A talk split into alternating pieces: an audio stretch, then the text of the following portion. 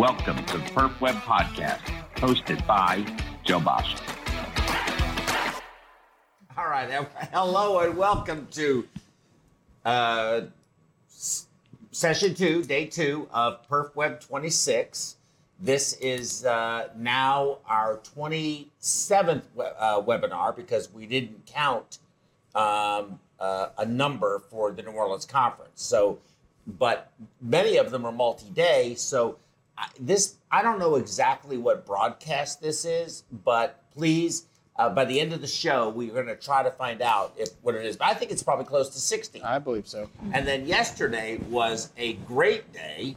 I don't know how many people were watching that are watching today, watched yesterday, but that was so incredibly ironic that we're doing a webinar on angiovac and there's an emergency angiovac case when the webinar is about to start.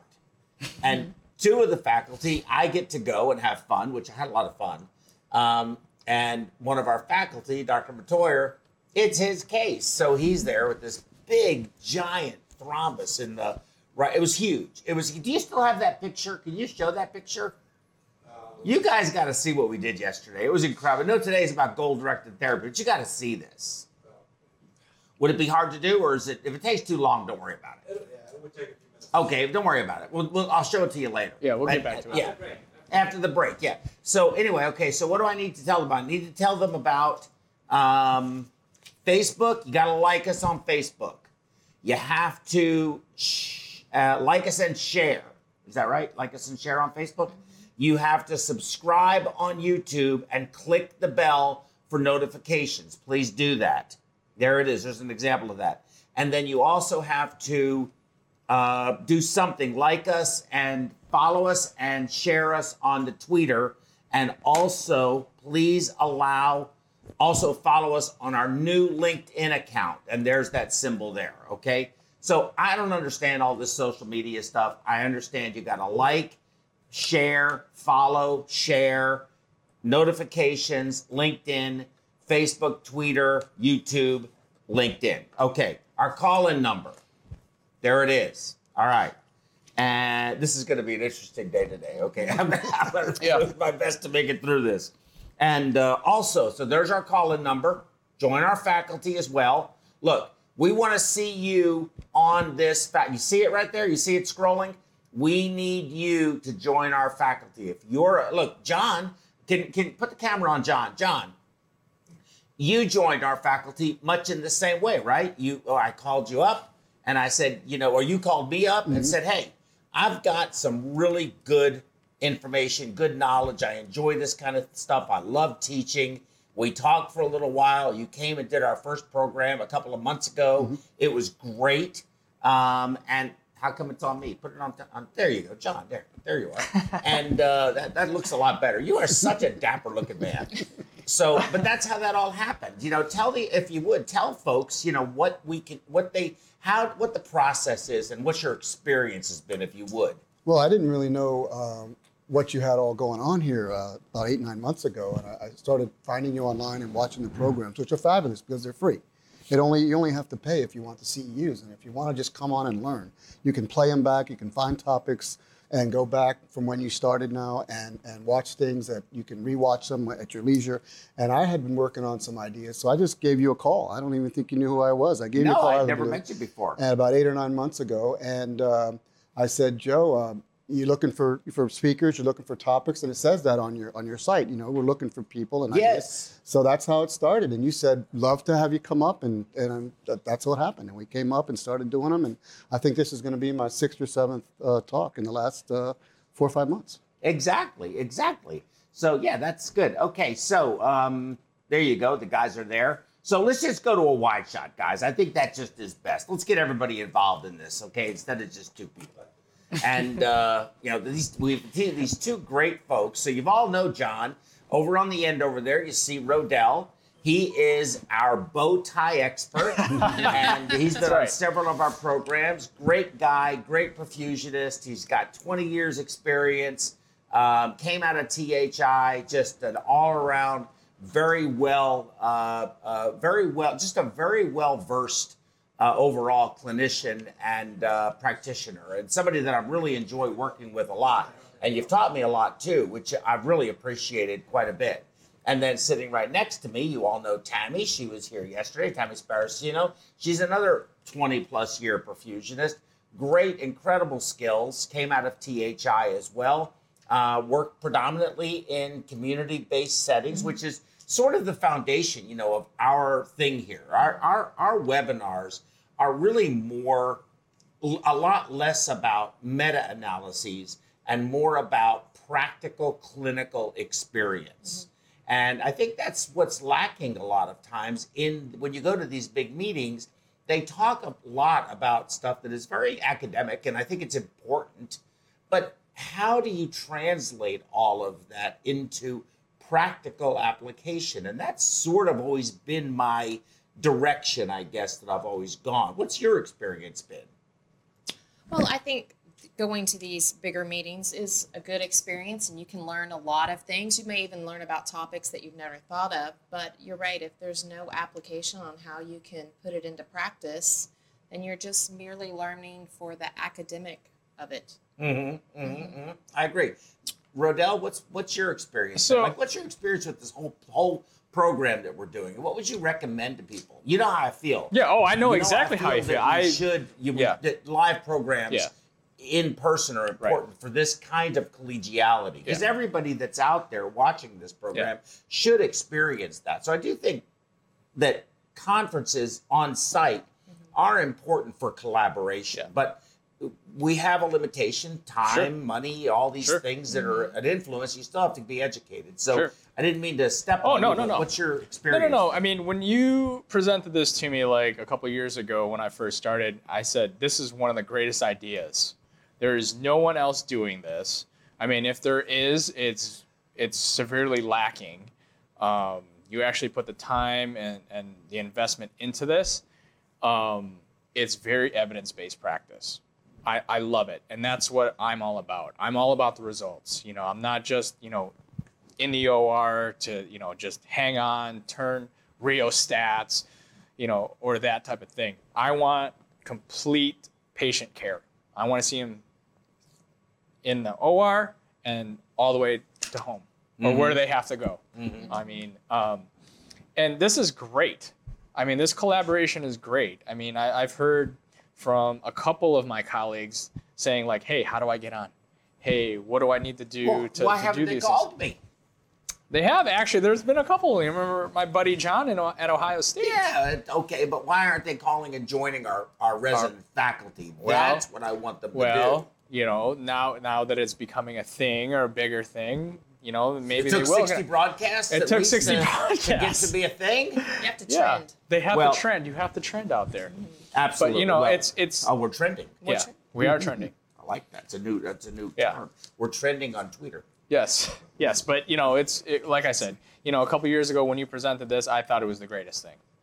Uh, and You and I- did, you and I talked that's about true, it. you did We, we had we had a nice conversation about it. You know, there there's a younger generation that won't go to conferences, and you know, I go to conferences only because that's what I knew. That's what I started out with. Mm-hmm. And yeah, it they get into some minutia, and you know, you you take what you know you want to get out of it, but a lot of it is is really just sometimes peacocking mm-hmm.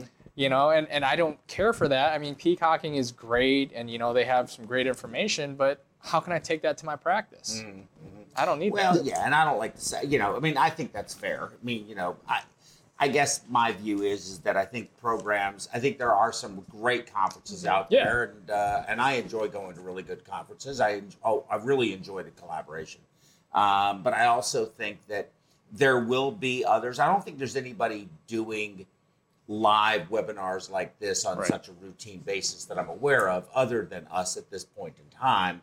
I think others will because I frankly just think that's going to be the trend in how we become educated. Well, don't you think too that it has to do with instead of doing your conference every year and a half or so, now you can do your conference and you can also learn in between that time with the webinars. Yes, absolutely. I think that's very true. Right. And I think that yes, that's a very good point. And I think too that having having these programs um, readily available, they're they're free. We all know that. I, I tell people that all the time. I, I try not to um, perhaps uh, say it so often that it becomes gratuitous, but it's a sincere feeling that I have is that all of us have experience and the best way to for us to contribute back to our profession has, been good to all of us. All of us are pretty senior sitting at this table. We've all been around for a while, and I'm sure there's some senior people out there that are either watching us now or will watch us later when they watch the program in whatever way they do. Uh, but there's also a lot of young folks out there, Right. And uh, you know they're looking for people like us who have all of this experience. I mean, sitting at this table is 20, 40, six, over 100 years of experience.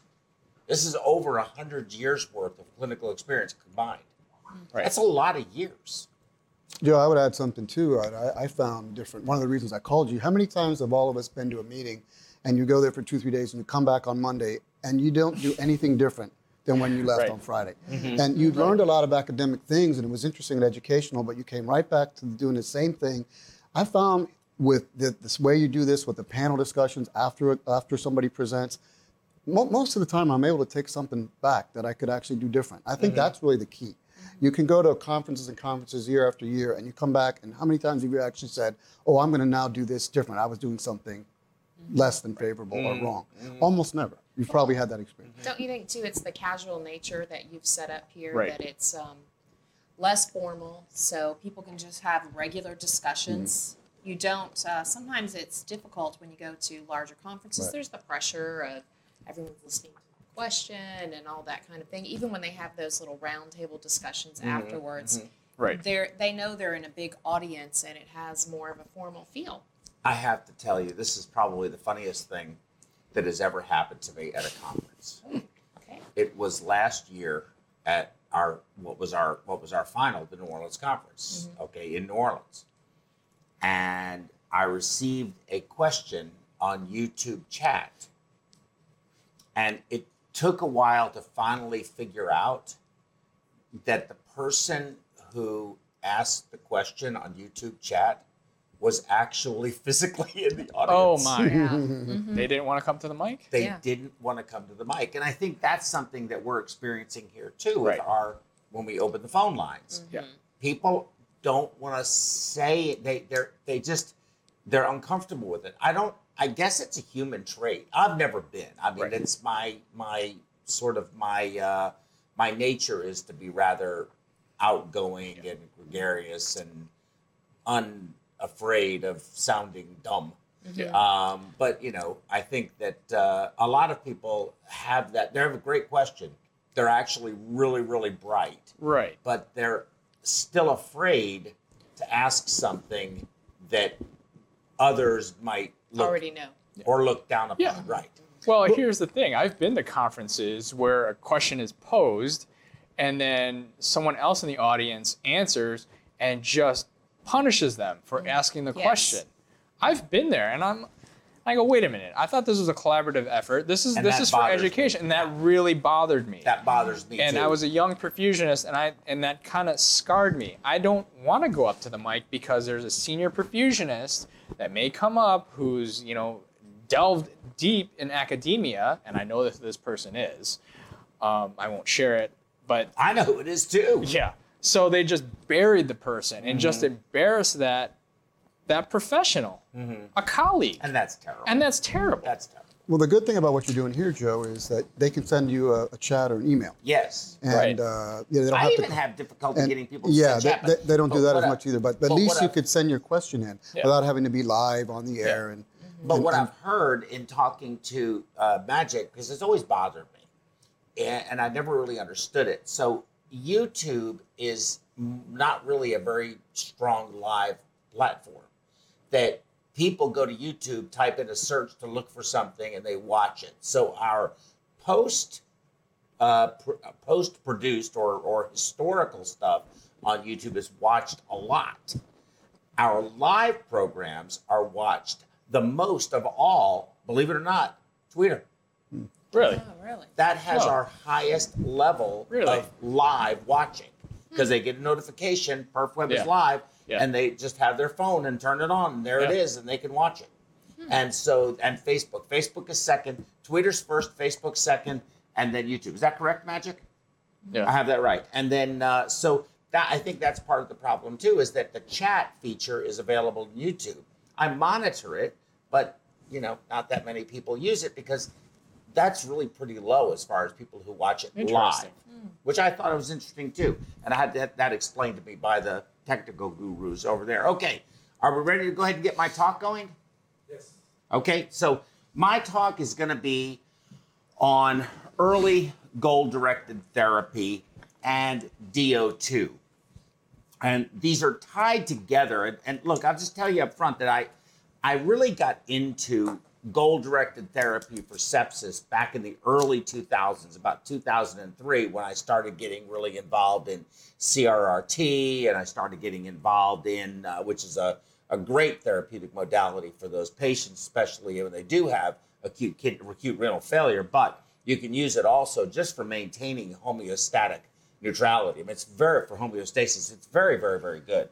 Um, but also, looking at other methodologies for measuring cardiac output and indirectly measuring DO2 because a lot of the work, and I'm going to talk about Shoemaker, but there's been others. I don't mention uh, anything from Dr. Rivers, but he came after Shoemaker. Shoemaker for me was my first sort of entree into uh, goal directed therapy and what it is. So let's talk about it. So I want to give some acknowledgments on my slides and data that come from Dr. Lundy Campbell uh, at UCSF and uh, John Crite, who in his uh, in his book was the section editor for oxygen delivery in septic shock.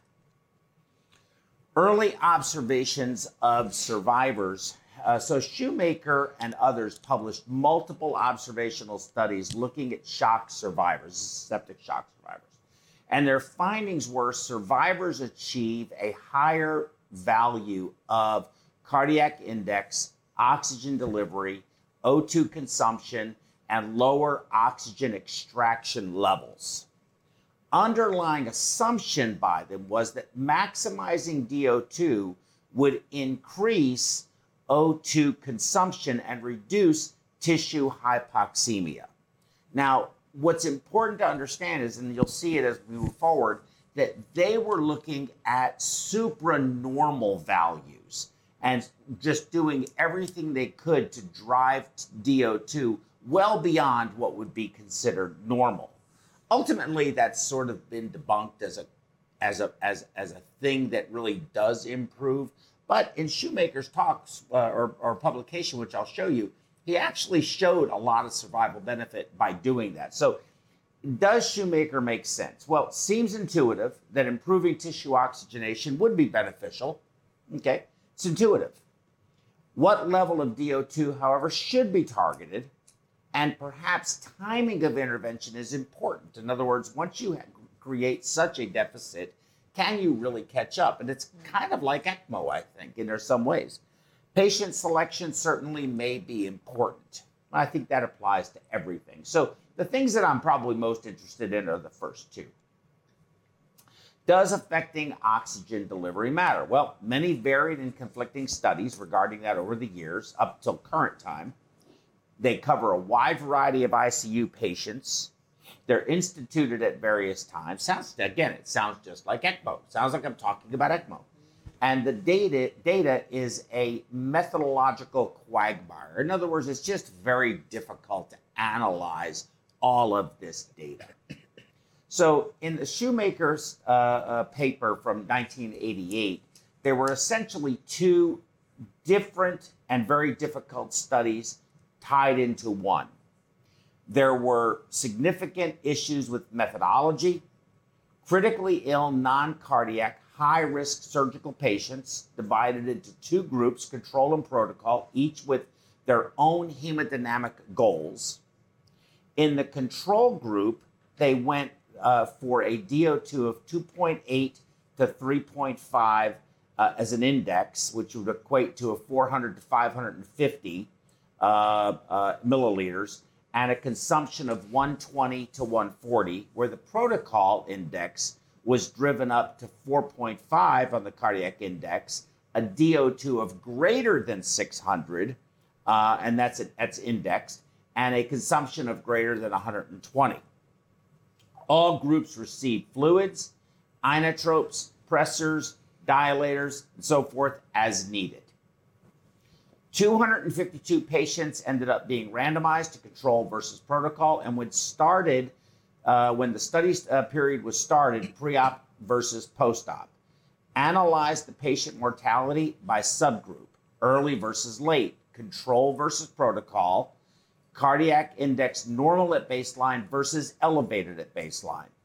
In all groups combined, the control, 57 out of 168, had 34% mortality, quite high. The protocol group had a 19% mortality. That is a statistically very significant uh, uh, decrease.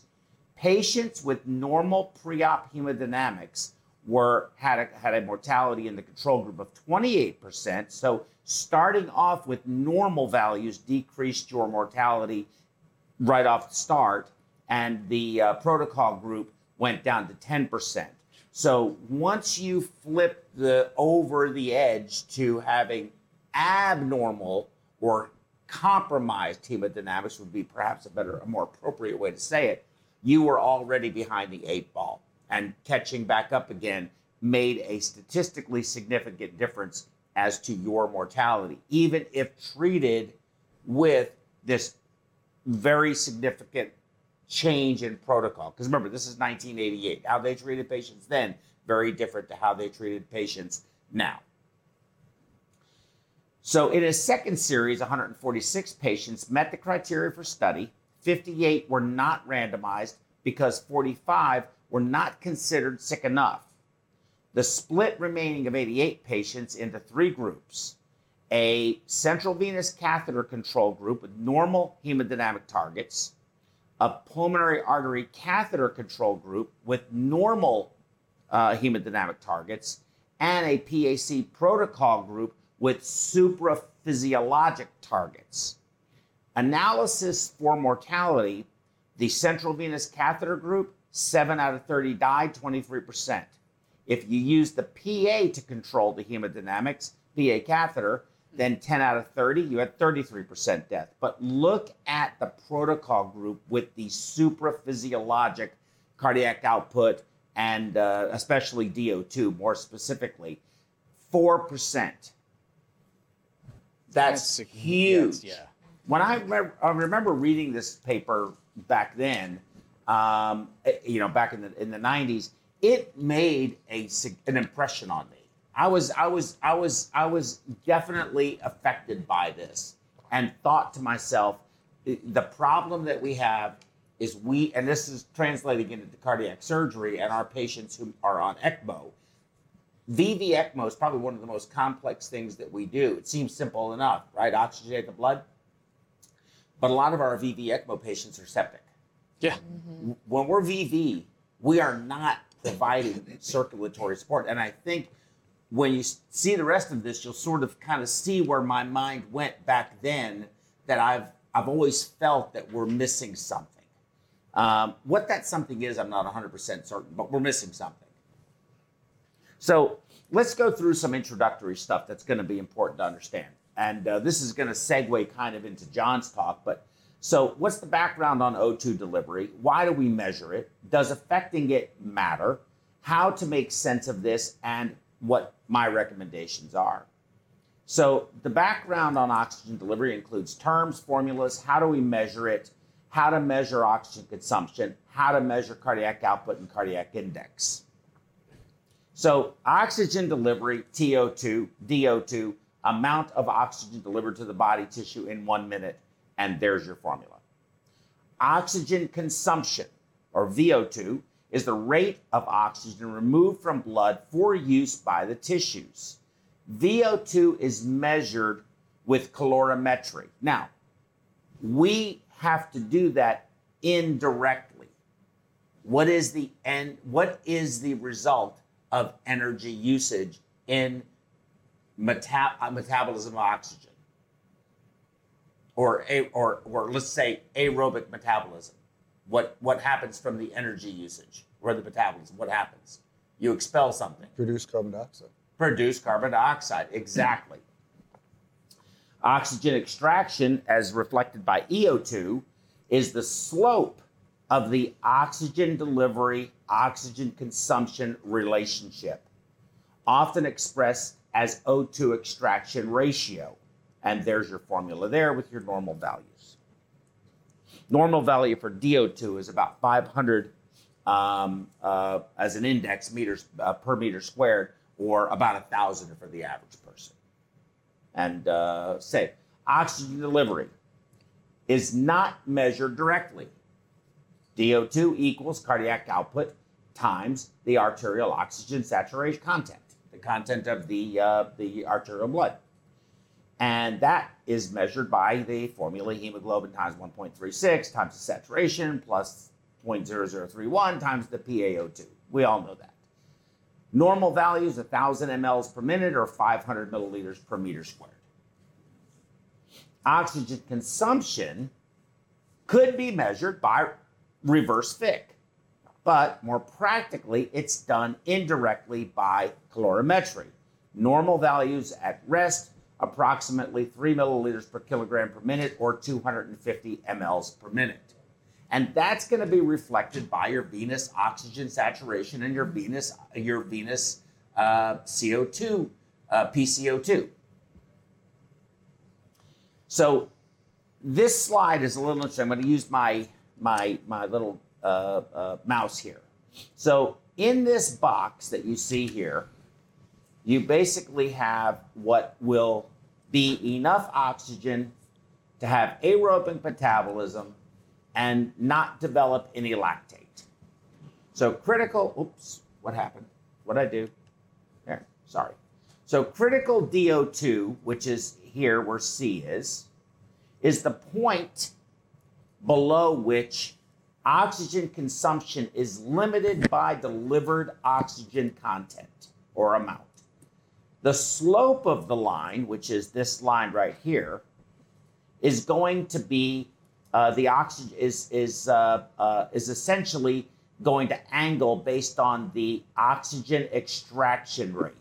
So if you look at the oxygen extraction, 80%, 60%, 50%, this line will angle based on what the O2 extraction is. All right? So what you're looking at here is as your oxygen delivery comes down and you reach this critical point, as you continue to go down, your oxygen consumption actually also goes down. You would, you know, for obvious reasons because of the delivery, and you start to have increasing lactic acidosis. So, this window here this is the critical value. This is the point below which oxygen consumption is lim- limited. Now, the consumption by the delivered amount, and it starts to fall with increasing um, uh, lactic acidosis. And the angle of this is going to be dependent upon what your extraction is 80%, 60%, 50%. Obviously, if your extraction, lower your extraction, the better off you are. This is maybe a little easier way to understand that rather complicated graph. So if you look at oxygen consumption here on the left side, in the blue line, and look at it from right to left, you have oxygen consumption and you have in your red line lactate. As your oxygen delivery goes down, which is down here on this line, goes down, you'll see that you reach a critical point. Now, any further decrease in oxygen delivery will result in a decrease in oxygen consumption and an increase in lactate level. So, a little easier to see this graph versus the other.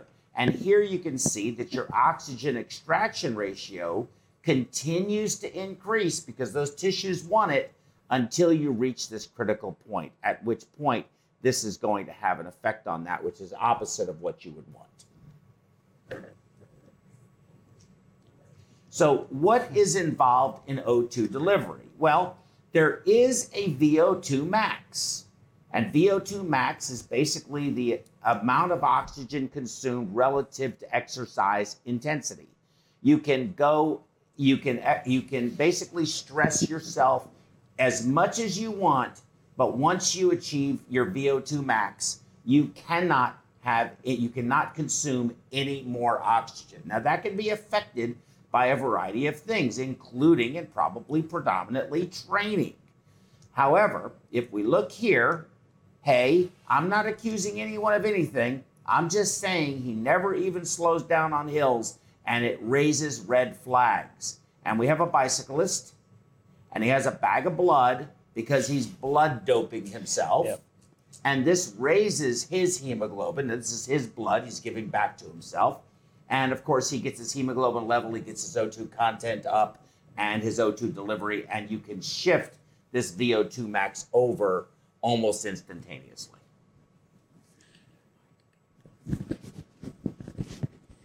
So, how do we control the DO2 VO2 ratio? Well, we can increase O2 content, increase the hemoglobin, and increase the FiO2. How do we we can increase cardiac index? We can decrease regional oxygen consumption, hypothermia or controlling hyperthermia, and the control work of breathing, paralyze the patient, add sedation, all of that stuff. If they're flailing around on the bed, they're consuming a lot of oxygen. And we've seen a lot of patients oh, on ECMO who all it takes is one little bit of moving, shaking, shivering, whatever it is, and their sats plummet. Yes. So they're just living on that edge all the time. So, how do we measure cardiac index or cardiac output cardiac index? Well, we have non invasive techniques, which is the thoracic electrical bioimpedance method. And I, I've studied this before. I'm not that convinced. They say it's really quite accurate, but I kind of discounted it some years ago. There's the minimally invasive, which I'm a huge believer in. Um, the lithium dilution cardiac output curve, also known as uh, the LIDCO, which uh, I've used multiple. I've used it multiple times and absolutely love the device. It uses pulse contour analysis in order to determine a whole variety of things. Hmm. It can measure intrathoracic volume by looking at oh, systolic pressure variation, pulse pressure variation, the slope of the curve, everything. And it gives you a, you essentially take that pulse contour and you've calibrated it with the lithium dilution so you know what that pulse contour and cardiac output actually mean. So it's not quite like you're just putting it on there and using the pulse contour analysis. But when you look at the FloTrac, which is a very popular system by Edwards, and of course, Edwards is a huge company, Lidco, very small company, and they don't calibrate it at all. And I've always had uneasiness with that. However, their studies show that it's pretty accurate. Hmm. But I'm one of those people trust but verify. I want to do a lithium dilution curve or a, or some type of validation that the cardiac output really is what it is. Now, TEE, the best way to do Oh, it. yes. That's all 100%. Yeah. And when you take Lidco with their calibration and TEE, TEE. it is like on the money. Very accurate device. Um, invasively, oh, there you can do uh, echo or you know tran- TEE, transpulmonary cardiac output, of course, with a PA catheter um, and uh, SV, SCVO2 monitoring. Now, SVO2 monitoring is a little different than um, uh, than uh, SVO2 monitoring. So when you look at the central venous saturation, and you, you you just draw a line, you know, from your PA catheter or whatever, and you're you have that the, you're measuring it from the right atrium. It's very different than if you measure it from the superior vena cava, and the SCVO2 is actually the superior vena cava saturation. Normally, hmm. the SVO2 coming from the top part of the body is lower mm-hmm. than it is from the lower part of the body. However, when you're septic and you're in septic shock, it's frequently the other way around. And it's actually a diagnostic tool to look at your SVO2, SCVO2. So why measure? Why do we do this? Shock states, shock physiology, cycle of dysoxia, early observations of shock and critical illness and their and survivors, going back to Shoemaker again. And Rivers uh, from Detroit, actually, Rivers is from Detroit. He's an ER physician from Detroit. And he sure. actually he patented the, this uh, SCVO2 catheter that measures um, the uh, saturation in the superior vena cava. Mhm. What is it that we care about in shock? Well, blood pressure and oxygen delivery. That's obvious.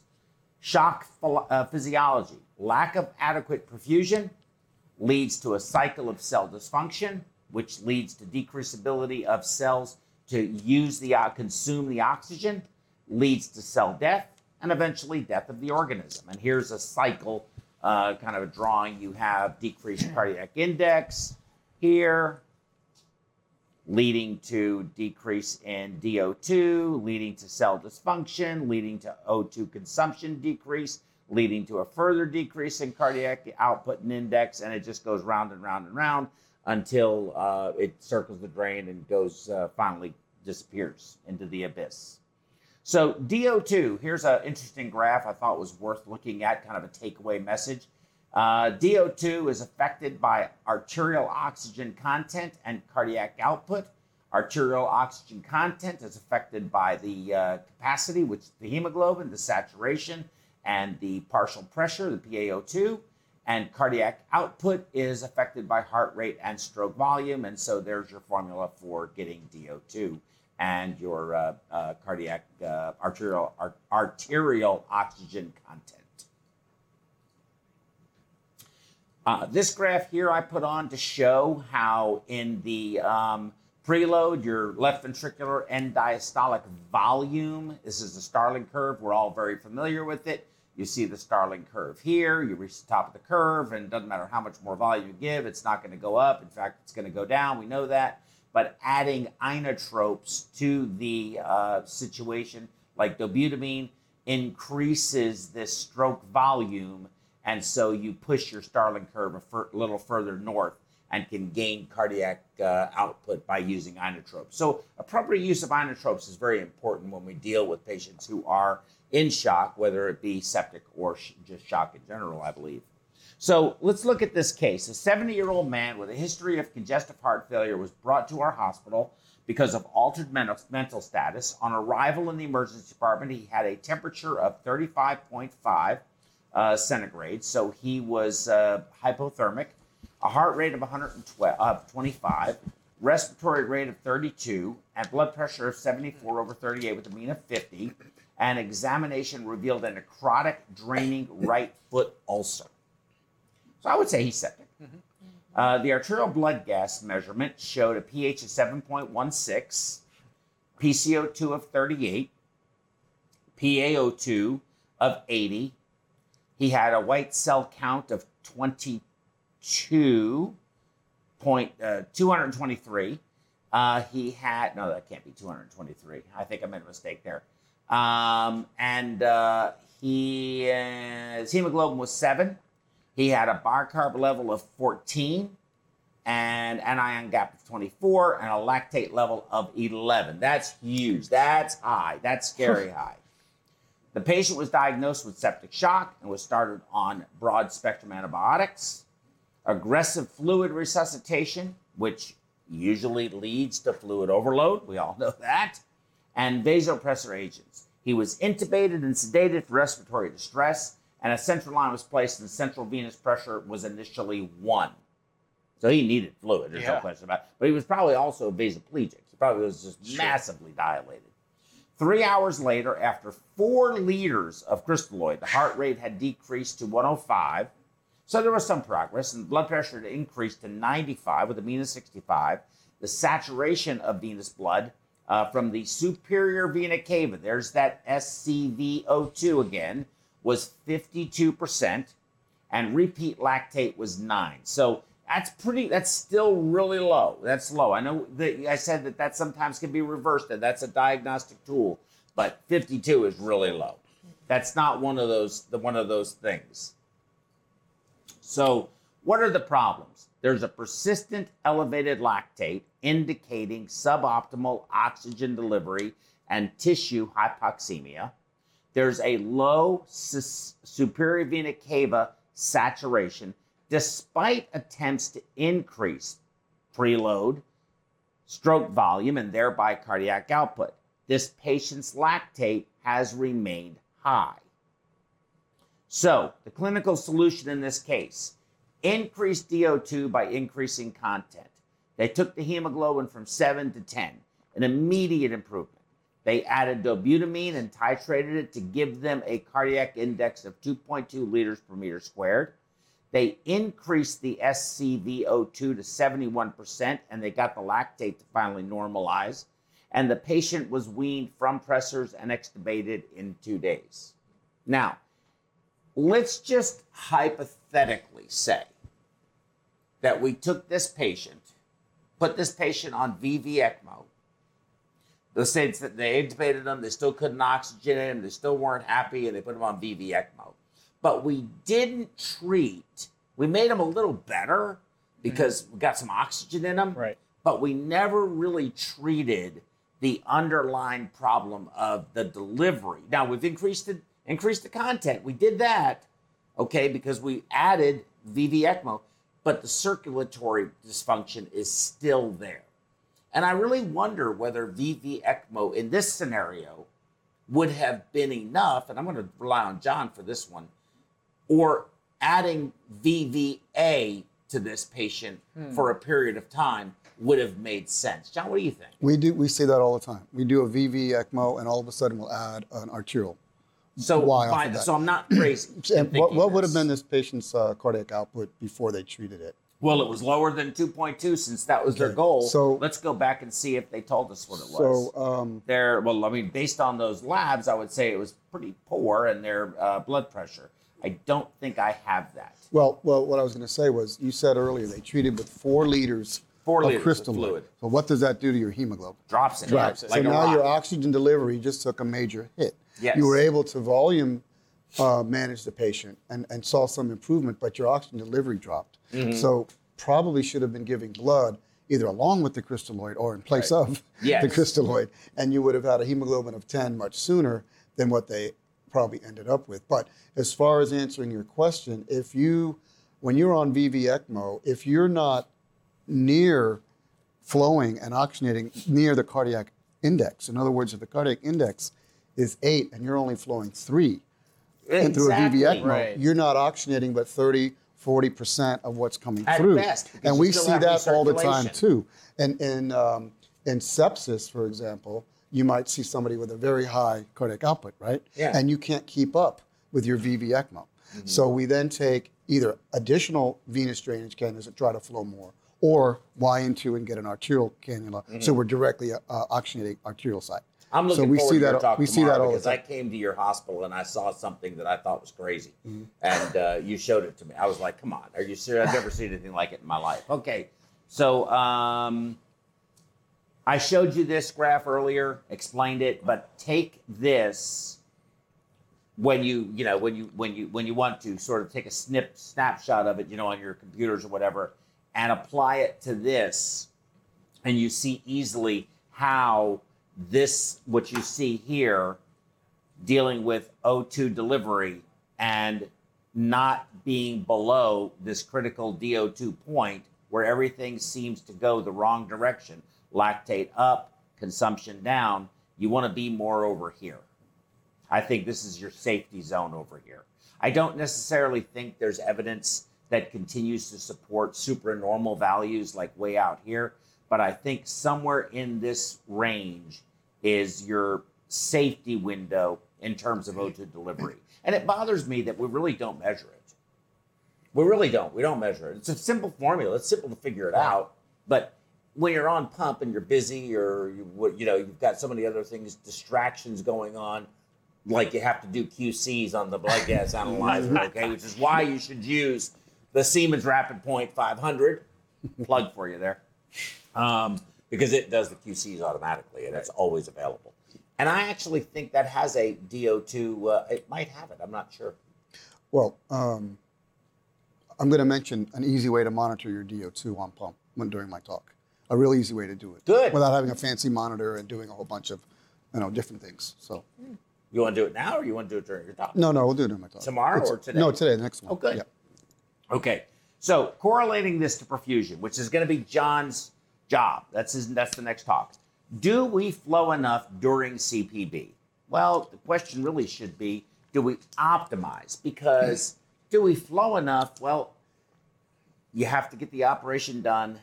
They can't see. They need the flow down. No, we're not flowing enough. But are we optimizing? Are we flowing as much as we can, doing the best job we can to get enough flow to maybe not be at that tipping point so they can do the operation? Or are we just not flowing enough? I think I think you really have to look at this more critically. You have to be more realistic about what we do. You can't just say, I have to flow five and a half liters or six liters on this patient, and the surgeon's the heart's blowing up and I can't operate for Christmas sakes. Help me here. We have to figure out how to do this. But then if you're one of those people that thinks, oh my God, I can never give a blood transfusion, it's the worst thing I could do. I'm gonna go to hell and I'm gonna burn in the abyss for the rest of my life if I give blood. But the hemoglobin is six. And you're having to optimize flow to help facilitate the Right. operation. And you're not at 24 or 26 degrees. You're rather at 32 or 34 or 30 or normothermic. We got to think about this. I don't know that we really think this through real well. There's just everybody's sort of all over the map. But anyway, and they have good outcomes. Would it matter on a big swath of patients? Probably not. Would it matter on a few? Probably Yeah. so. But we just don't think that way. But that's important. I think that's something we're missing. But okay, I'm, I'm, I'm, I'm going, getting on my high horse here. How we manage our ECMO patients. Many VV patients are in septic shock, in fact. Temperature management, I think very important. Types of monitoring, DO2 and VO2. And do we optimize? Thank you. Excellent. Okay, so thank you so much. Uh, The, oh, the audience is the audience is applauding. It's a huge audience. You know, if you want tickets to come to the MediWeb studio, all you got to do is tell me you want to give a talk, and you get free tickets for you and your family. That's awesome. Now, I don't pay transportation Yeah, or right. anything. You got to get That's- yourself that's a- here. yeah. But you are. You can come here. Yeah. And just to come on this in here would be would be something. Now, It do you want to do yours from there? Can you see that screen, or do you want to do it from Oh. here where I sit? 'Cause No, I have this monitor. I think I'll be able to see fine. you'll be okay. Okay. So we have the clicker. Oh, here's the clicker. All right, just go forward from here. that. What do I need this for? I don't know if you want to move your mouse around. Oh, okay. no. If you don't, then don't worry about it. Here, I'll take it. Okay, I don't think I need that. Well, that was, ex- that was excellent, Joe, because the, the prelude to what I'm going to talk about, it couldn't have been more more ideal. The way you worked into it from how goal-directed therapy started, and it really did start with sepsis. And in fact, uh, I read an article uh, as a sideline to researching this that before Dr. Rivers and Shoemaker did the groundbreaking work that they did, the the uh, mortality was somewhere in the high 40s, dropped all the way down to the low 20s for sepsis because of the treatment that they did. It's probably Mm-hmm. Yeah, a they lot have a surviving sepsis campaign. Right. It's huge. Mm-hmm. And actually, I think it was higher. It was closer to sixty percent. Yeah, oh, was it? mortality And- for and drop- sepsis. If you came to the E, if you were admitted to the ER with a diagnosis of sepsis, sixty percent mortality. What that do you, was your number. What do you think it is now in the 20s or less? I, yes, I do. I yeah, think it's that, that's yes. Mm-hmm. that's the impact that those gentlemen had actually. And part of what I'm going to talk about here is there's a group of about four or five researchers that really started looking into goal-directed perfusion, probably in the early 2000s. And I'm going to really give a little tribute to them because the impact that they've had on improving perfusion, and it hasn't fully taken hold yet because part of what you just said about the difficulty in us monitoring delivery of oxygen on top of everything else we're doing is kind of holding people back. So hopefully we can make a little progress on that. But the day will come when we monitor delivery of oxygen as a as a global uh, field, and we're going to see, I think, a big impact. So um, I don't have any disclosures on this lecture, um, but what was the premise of goal-directed perfusion? Well, originally, and still, still sort of is, is high oxygen delivery during bypass is associated with better renal, better renal outcomes, less ischemic-related complications, and shorter ICU and hospital stays. But what is the best means of achieving it, and how is it determined? Well, what is traditional perfusion? Traditional perfusion techniques gauge adequate perfusion according to body surface area and cardiac bypass temperature. This is something we all do every day, right? And has been shown to achieve high DO2 delivery of oxygen in about half of the cases. So I took a little ad hoc survey, Joe, when you called me a few months ago and said, would I do a talk on goal-directed perfusion? And I went around, we have a, a lot of perfusionists that I know and I can talk to, and I asked them, you know, what do you think goal-directed perfusion is? And I got a whole variety of answers, and I don't think I got any of them that were actually correct. I did, actually, take it back. One gentleman, perfusionist that has many years' experience, did know exactly what it was. But I was shocked that I wasn't the only one who didn't know exactly how to define it. So some people said, oh, it's AmSECT standards and guidelines. Well, the American Society of uh, AmSECT has created standards and guidelines based on clinical evidence and currently accepted perfusion practices. And this document is intended to serve as a useful guide for teams developing institution specific protocols to improve the liability, safety, and effectiveness of their extracorporeal support services. AmSECT recommends that clinical teams use this document basically as a guide for developing their own protocols and for patients receiving extracorporeal support. So the answer is no. Um, goal direct perfusion is not this AmSECT standards and guidelines. Uh, some people said, well, it's evidence based medicine. It's the same thing. Well, I'm going to come back to this in a minute instead of answering that. Well, what's the generic definition of goal directed perfusion? And these, these are my words actually here. It's not something that I read because if you Google generic definition of goal directed perfusion, I don't think anything comes up. But it's providing the optimal clinical techniques, methods, and pharmaceutical treatments available to ensure adequate delivery of oxygen, but not only that, nutrients and fluid balance to the tissues in a clinical setting whereby the patient is no longer physiologically capable of doing so on his own. Well, what is a more specific de- definition? Goal-directed perfusion during bypass focuses on perfusion techniques that have been verified to achieve a high delivery of oxygen to the tissues with a consequential reduction in various ischemic-related complications with a particular focus on reducing acute kidney injury. So how does goal-directed perfusion research studies differ from traditional research? And this is where it starts to become interesting. Traditional research perfusion studies observe a particular clinical or laboratory setting, they collect data, and in order to learn or draw conclusions from that information. Well, goal-directed perfusion studies, on the other hand, perform a specific perfusion strategy in order to achieve a specific target goal, and then assess the degree to which they've attained these target goals. We're going to talk about this. So, is it evidence based medicine? Well, an evidence based practice is any practice that relies on scientific evidence for guidance and decision making. Practices that are not evidence based may rely on tradition, intuition, and other unapproved methods. So, therefore, goal directed perfusion and evidence based medicine practices most certainly overlap one another and are, in many ways, closely connected. So, what are some of the goal directed perfusion parameters that one can look at if you're going to do a goal-directed study. Hematocrit and hemoglobin, fluid balance and nutrition, electrolyte balance, blood pressure, vascular resistance, both SVR and PVR, blood osmolarity and protein content, oxygen content of the blood, blood flow or cardiac output, arterial venous oxygen sats and the PO2s of each, lactate levels, and most importantly, delivery of oxygen and carbon dioxide production. Well, what is delivery of oxygen? Joe touched on this a little bit. Oxygen delivery is defined as the amount of oxygen delivered to the tissues or capillaries per minute.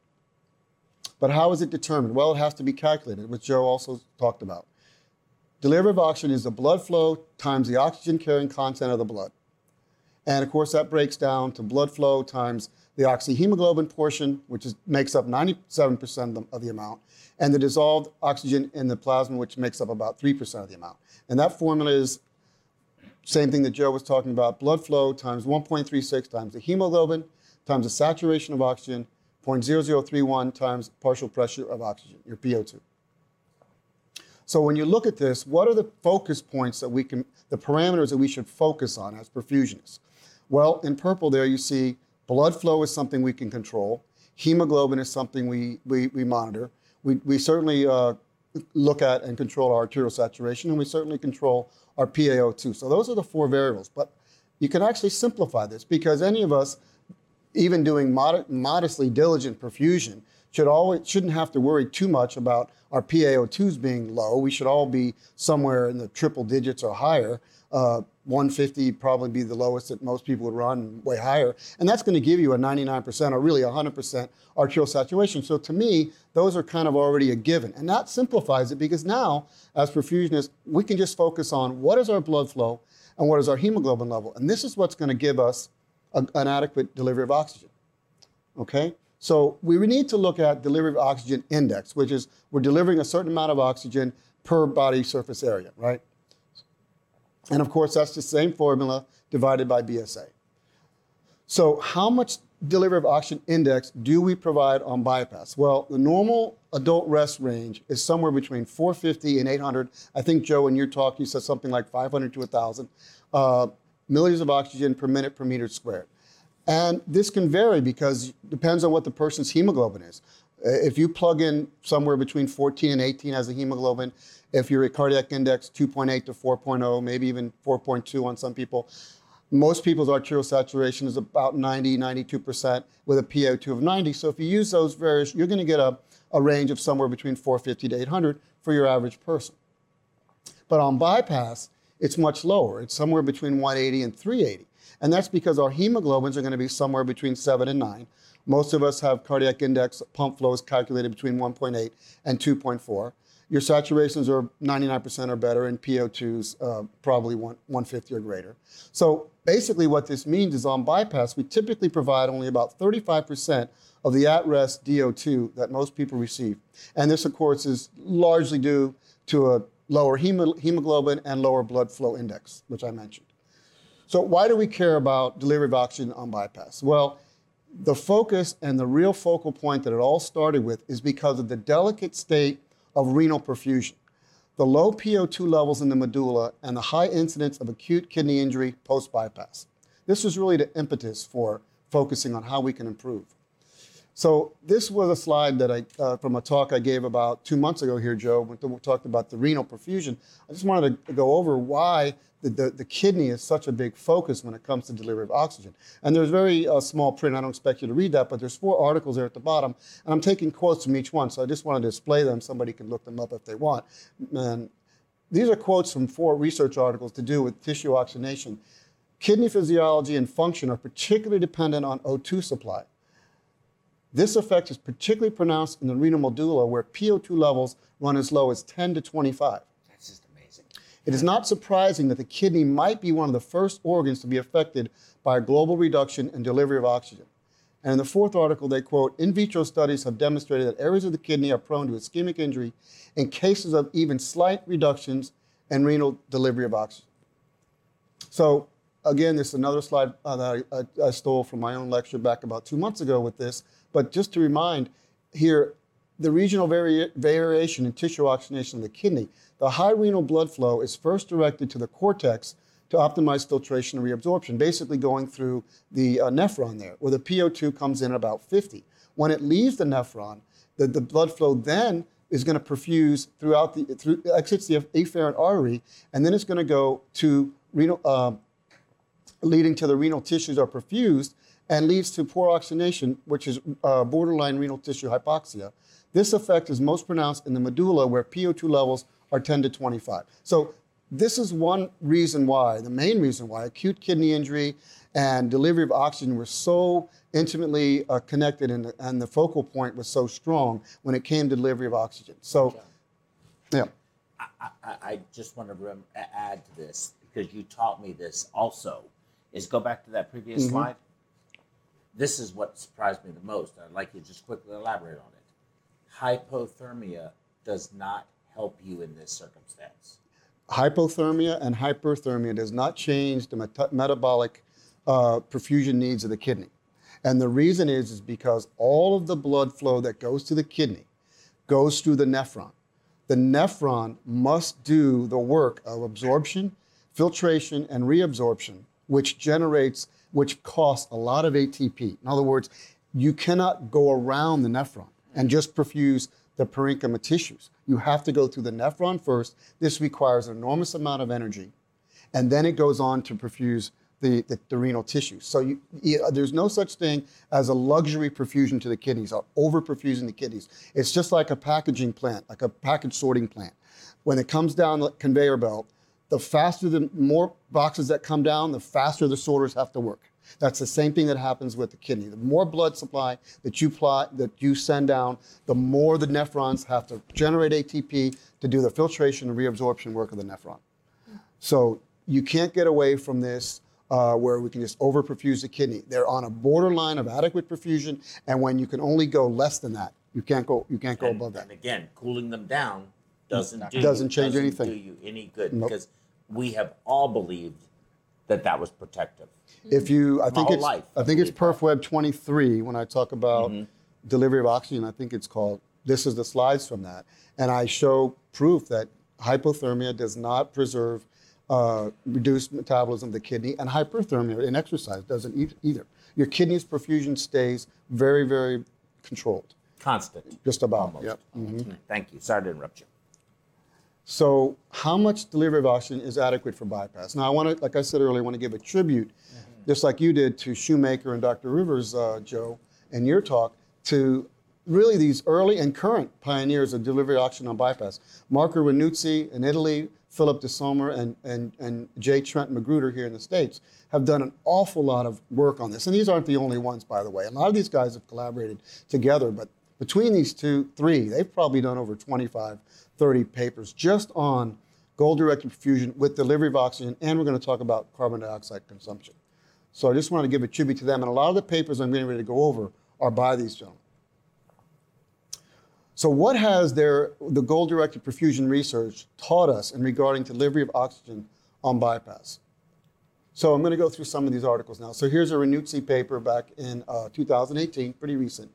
They looked at nine institutions, uh, 326 bypass patients, and the purpose was to determine whether a goal-directed perfusion strategy aimed at maintaining oxygen delivery at 280 or greater reduces the incidence of acute kidney injury. Now, part of what you're going to see is a lot of these studies take a different approach. Some do a more uh, higher delivery of oxygen, some do lower. They're really still trying to focus and find where is that key point that we need to be above.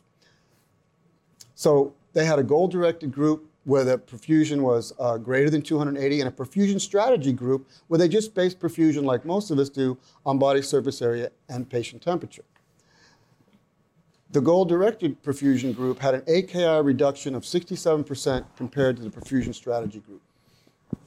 Magruder and his group did a study, nadir oxygen delivery on bypass in regards to hypotension, and this is back in 2015. They took 170 patients, matched with a 1 to 1 propensity matching score, and they wanted to determine what is the absolute lowest delivery of oxygen on bypass that then becomes a risk factor for AKI. They retrospectively analyzed, analyzed 85 patients who developed AKI with another 85 control patients who did not. And remember, these patients were matched uh, with a propensity score of one to one. So there are a lot of similarities, no outliers and differences. And they found in these matched patients, 85 who developed AKI and another 85 who did not. They wanted to see what the difference was. And what was the result? Well, in the non AKI group, 85 patients, they discovered that they received a delivery of oxygen greater than 230 milliliters a minute per meter squared. And the AKI group averaged a delivery of oxygen of only two, 208.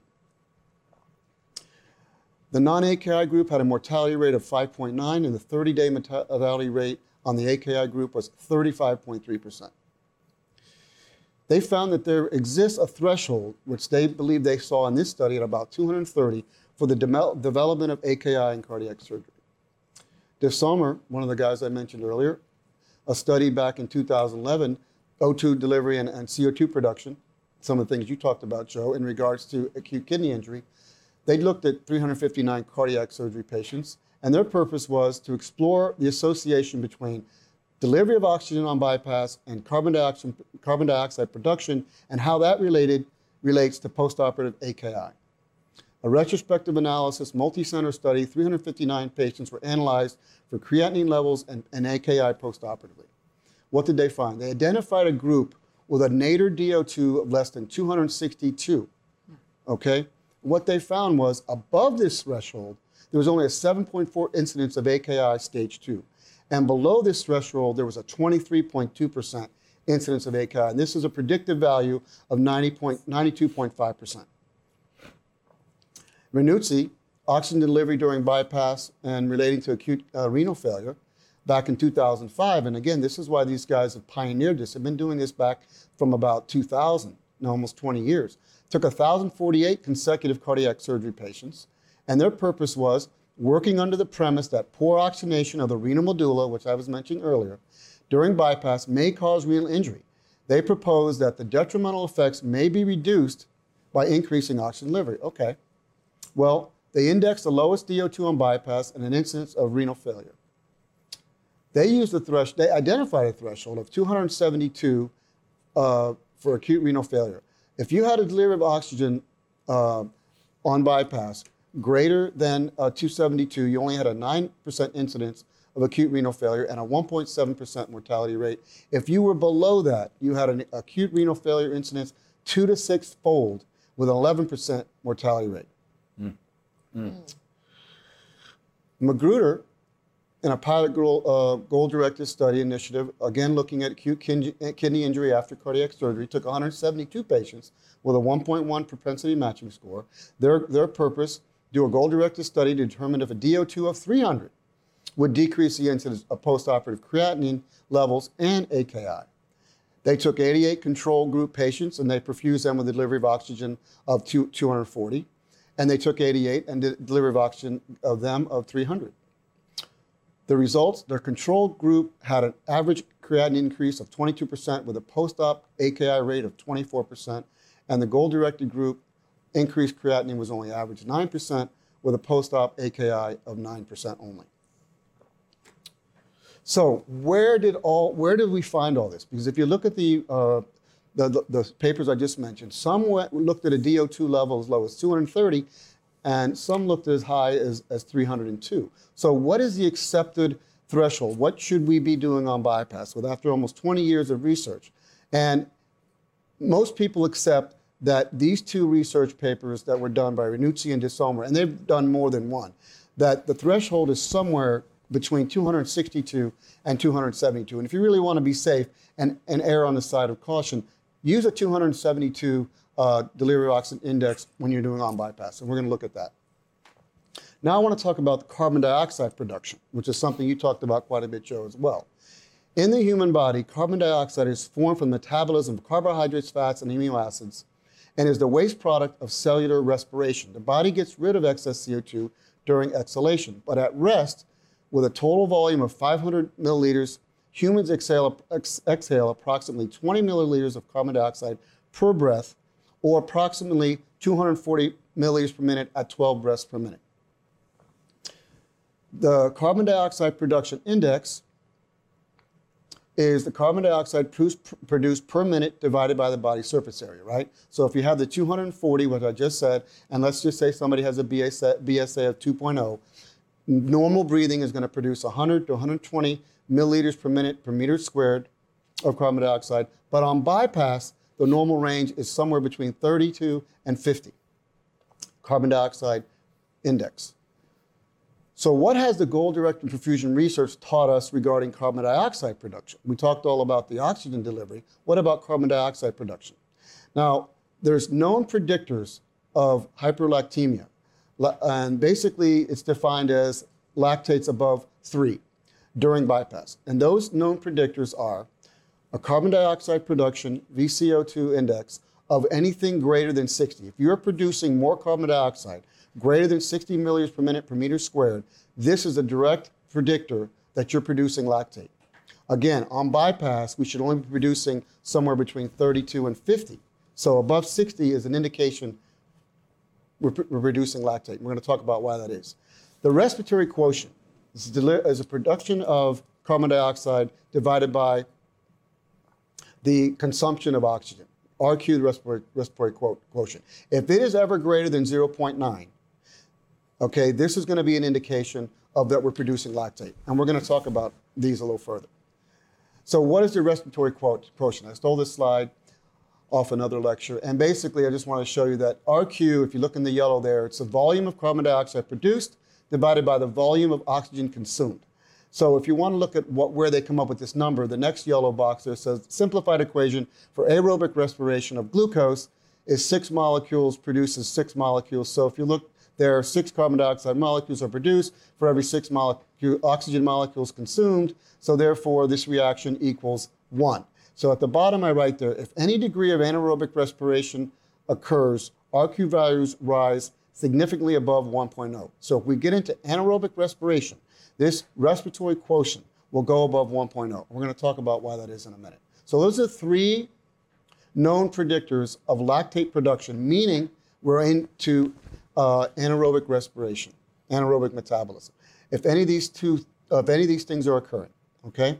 So if you look at the bottom, delivery of oxygen compared to carbon dioxide production ratio, this needs to be less than five. And let's just show you why that is. Let's just say, for example, we're delivering 300 milliliters of a minute uh, uh, delivery of oxygen, and pr- we're producing 40. Remember, the normal range is 30 to 50. So if we're in a normal state, we're producing, plen- we're, we're delivering plenty of oxygen. Let's just say it's 300 divided by 40. That gives us a ratio of 7.5. So you can see that if your numerator 300, your delivery of oxygen starts to drop, and you're only delivering, you know, 250, and your carbon dioxide starts to rise, ups to 50, right? You're going to get into that five. If you get below five, you're having a lot of carbon dioxide production and very little oxygen delivery. So you want to always keep this above five. And we're going to see about how, how all these work in a minute. So here, these gentlemen again did, did research, and I'm going to talk about their, their papers where they focus on CO2 production and the effects that it has on acute kidney injury. So in this study, back in um, 2011, their purpose was to analyze any correlation between oxygen delivery and carbon dioxide production during bypass. Well, their method was a retrospective analysis, 359 patients at two institutions, and they monitored creatinine levels and AKI stage one and two. So, what were their results? They identified that there was a specific cutoff value for elevated creatinine and AKI, and the delivery of oxygen cutoff value was 262, we talked about earlier, but the delivery of oxygen versus carbon dioxide ratio had to be greater than 5.3. A minute ago, I, I, mentioned 5.0. Some studies have showed 5.0. In this particular study, they found it needed to stay above 5.3. This had a predicted, predicted accuracy of 90%. So what's happening here, Joe, is that since if you read their articles, they tell you that ideally what they would like to be, have happening here is that we have a probe that we can slap under our venous line it gives us live lactate levels, continuous reading. We don't have such a device. We need to seek out, and they're seeking out in these studies, what is going to be an immediate predictive indicator that we are going into anaerobic metabolism. And that's what they're, that, that's what they're pinpointing here. And these are the known predictors of generating lactate. And they define hyperlactate lactate is greater than 3, as I mentioned before. Okay, so CO2 production greater than 60, respiratory quotient greater than 0.9.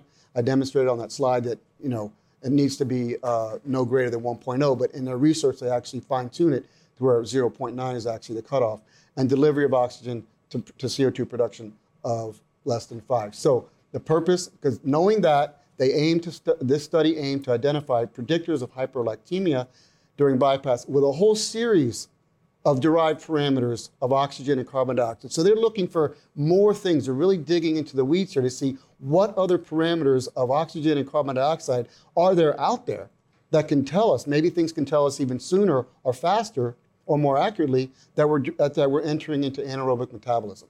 And their methods, they took 54 patients, they sampled uh, every so often lactate levels and various derived parameters of delivery of oxygen and consumption of carbon dioxide. And I'm going to get a little bit deeper into this study. In, uh, so they collected, they basically entered the patient's age, gender, weight, body surface area, of course, and cardiac bypass time. And at the end of each sampling time, they recorded these variables. Arterial PO2, arterial SAT, arterial PCO2, same thing with the venous, venous PO2, venous SAT, venous CO2, hemoglobin level, lactate level, and sweep, your pump flow rate, and they were measuring the exhale, exhaled carbon dioxide from the oxygenator, mm-hmm. the ECO2, using a capnograph. It gets a little complicated with a capnograph because you have to, uh, there's many issues with it. So I'm not going to go into that exactly because not all of the, uh, unfortunately, not all of the exhaust nowadays comes out of the exhaust port because a lot of oxygenators are vented. But anyway, if you do sample it and you're getting what you feel is accurate, you have to do a calculation to figure out what is actually the, the, the, uh, the, production of carbon dioxide index, and there's the, the formula. We can talk about it uh, another time. So now these are, using this data, again, they were trying to find all kinds of other variables of oxygen and carbon dioxide that could be uh, calculated. And they did a whole bunch of things. The AV oxygen content difference, oxygen consumption index, um, delivery of oxygen index, O2 extraction ratio is a little bit different, uh, veno-arterial PCO2 differences, delivery of oxygen versus uh, carbon dioxide consumption, and the respiratory quotient. So they did all of these calculations to try to find was there anything more that they could uh, use as an indicator that we were going into anaerobic metabolism. And here's a study specifically about that by Ranucci, anaerobic metabolism, during bypass, predicted values of carbon dioxide derived parameters.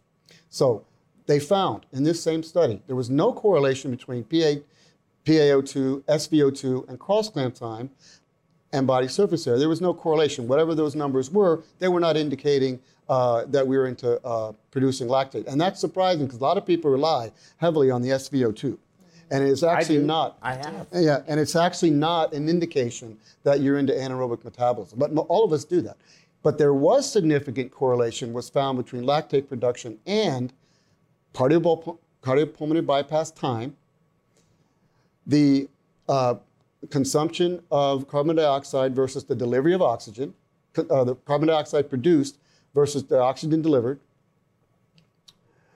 the carbon dioxide produced versus oxygen consumed. And here's what they found. Now, there was 54 patients, so this slide, don't let it be confusing because it's a little confusing. But basically, they found that they sampled out of the 54 patients they did, they had 130 samples where the lactate was under three, and they had 37 where the lactate was over three. And they wanted to see on these indicators what was the difference. Well, part of bypass time for those uh, were under 49 minutes or less, did not produce, lac- produce lactate, and those at 69 or greater were. We don't know what the threshold is on bypass time. Carbon dioxide produced, 51.4, less than lactate of 3, and 82 above. Remember, our cutoff there is greater than 60. So if you had this, this CO2 produce index, VCO2 index of, of above 60, you were producing lactate. And you can see there they, they, they found that. Respiratory quotient, what I mentioned before, the cutoff was 0.9. If you anybody who was in the range of 0.77 was not producing lactate. When you got above that average of 1.35 on the samples they took, they were producing lactates greater than 3. So these are very good indicators. So here's the delivery of oxygen versus the consumption of cardiac of carbon dioxide. Remember the 5.0 to 5.3. Here again, if you were in the range of 6, you were producing um, if you were above, above 5 in the range of 6, you were not producing lactate. If you were below 5, 4.14 there, you were producing lactate. These are very good indicators. So now let's look here at the graph that they have. So if you look on the left, it's just acute kidney injury, rate of AKI. And on the bottom, it's delivery of oxygen. Remember, we've, just, we, we've concluded that somewhere between 260 to 270 is where you need to be as your absolute cutoff for delivery of oxygen on bypass. And I've drawn a red line there. Now look to the left of the red line. Look at the rate of uh, AKI when you are below a delivery of oxygen of about 270. It's way up in 20, 25, 30%.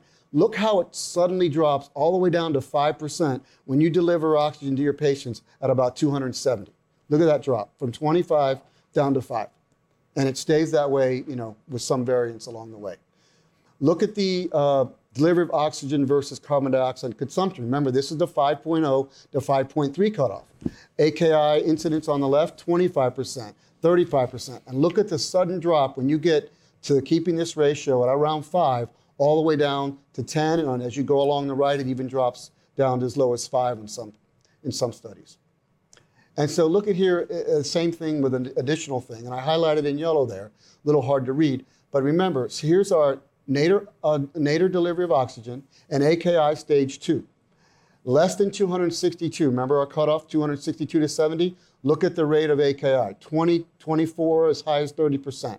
When you deliver a greater, which is in yellow there, greater than 262, drops all the way down somewhere around 6 to 7%. Our threshold of delivery of oxygen to hot, uh, the CO2 consumption, remember I said 5.0 to 5.3? If you're less than 5.3, where you shouldn't be, 20% and thereabout. If you're greater than 5.3, drops down to about 7%. And the final thing is people always ask, well, is there a nadir hematocrit? Well, they actually, they actually looked at this as well. And if you want to keep a general rule in your mind as to where you should be on pump as a nadir hematocrit, it really matters more the delivery of oxygen. But your nadir hematocrit, if, if you look at it, AKI rate of about 18%. If you're below 23.5% of hema- hematocrit, and if you're above that, it drops down to about half of that. So these early pioneers, Ranucci, De Somer, and Magruder, what did they demonstrate? Number one, they demonstrated to us that delivery of oxygen during bypass falls below a critical value, 262 to 72. Organ hypoxia is triggered. It's very clear. They've done over 20 studies, and Joe, every time they did a study, they found the same results. Remember, we talked about this in one of the other presentations that something like 70, 80% of all, all research can't be duplicated by somebody else. Well, their, theirs has always been duplicated. Uh, with consequent tissue acidosis leading to an increased production of carbon dioxide, and that this mechanism may be a determinant of impaired postoperative renal function. They demonstrated that in hypoxia or dysoxia, cellular metabolism becomes anaerobic and the ensuing acidosis, the result of the production of hydrogen ions within the cells, produces carbon dioxide via the carbonic acid buffer system, right? So what's happening is people say, well, if I'm not delivering oxygen and I'm not anaerobically metabolism, how am I producing carbon dioxide? When you go into anaerobic metabolism, you actually produce more carbon dioxide. And this is why, because you're becoming acidotic. And all these, if you look on the left, all these uh, hydrogen ions come into the carbonic acid um, buffer system formula, push it over to the right, and produce all this carbon dioxide. In fact, they produce an excess carbon dioxide.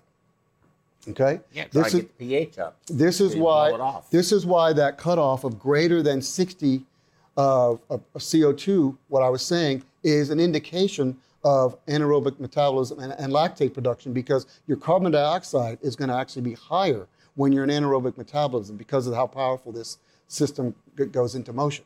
What's the third thing that we learned for the, from these gentlemen?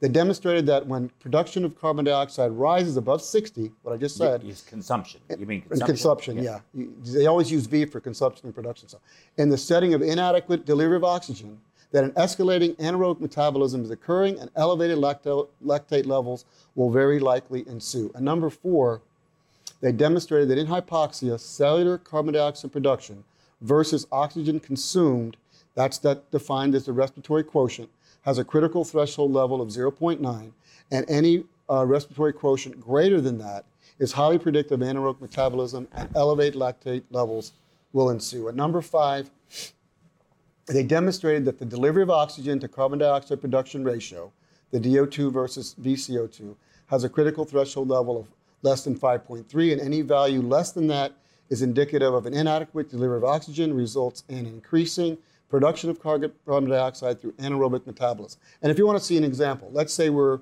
the happy face there, we're delivering more than enough oxygen, cutoff level is 270, but let's say we're delivering 320, and we're producing a normal level of, of uh, carbon, carbon dioxide, 40, which is the normal range. Look at our ratio, it's 8, well above the 5.3. If we're only delivering 240 of oxygen and our carbon dioxide level production is 60, look, we're down to 4.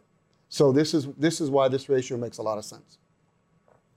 So now, Bob Groom did a wonderful uh, research uh, review paper on all of this and quoted all these gentlemen in that paper as well. And I'm going to go over, this is sort of the final little section of the talk, but I'm going to go over what, what he did and he talked about in 2017.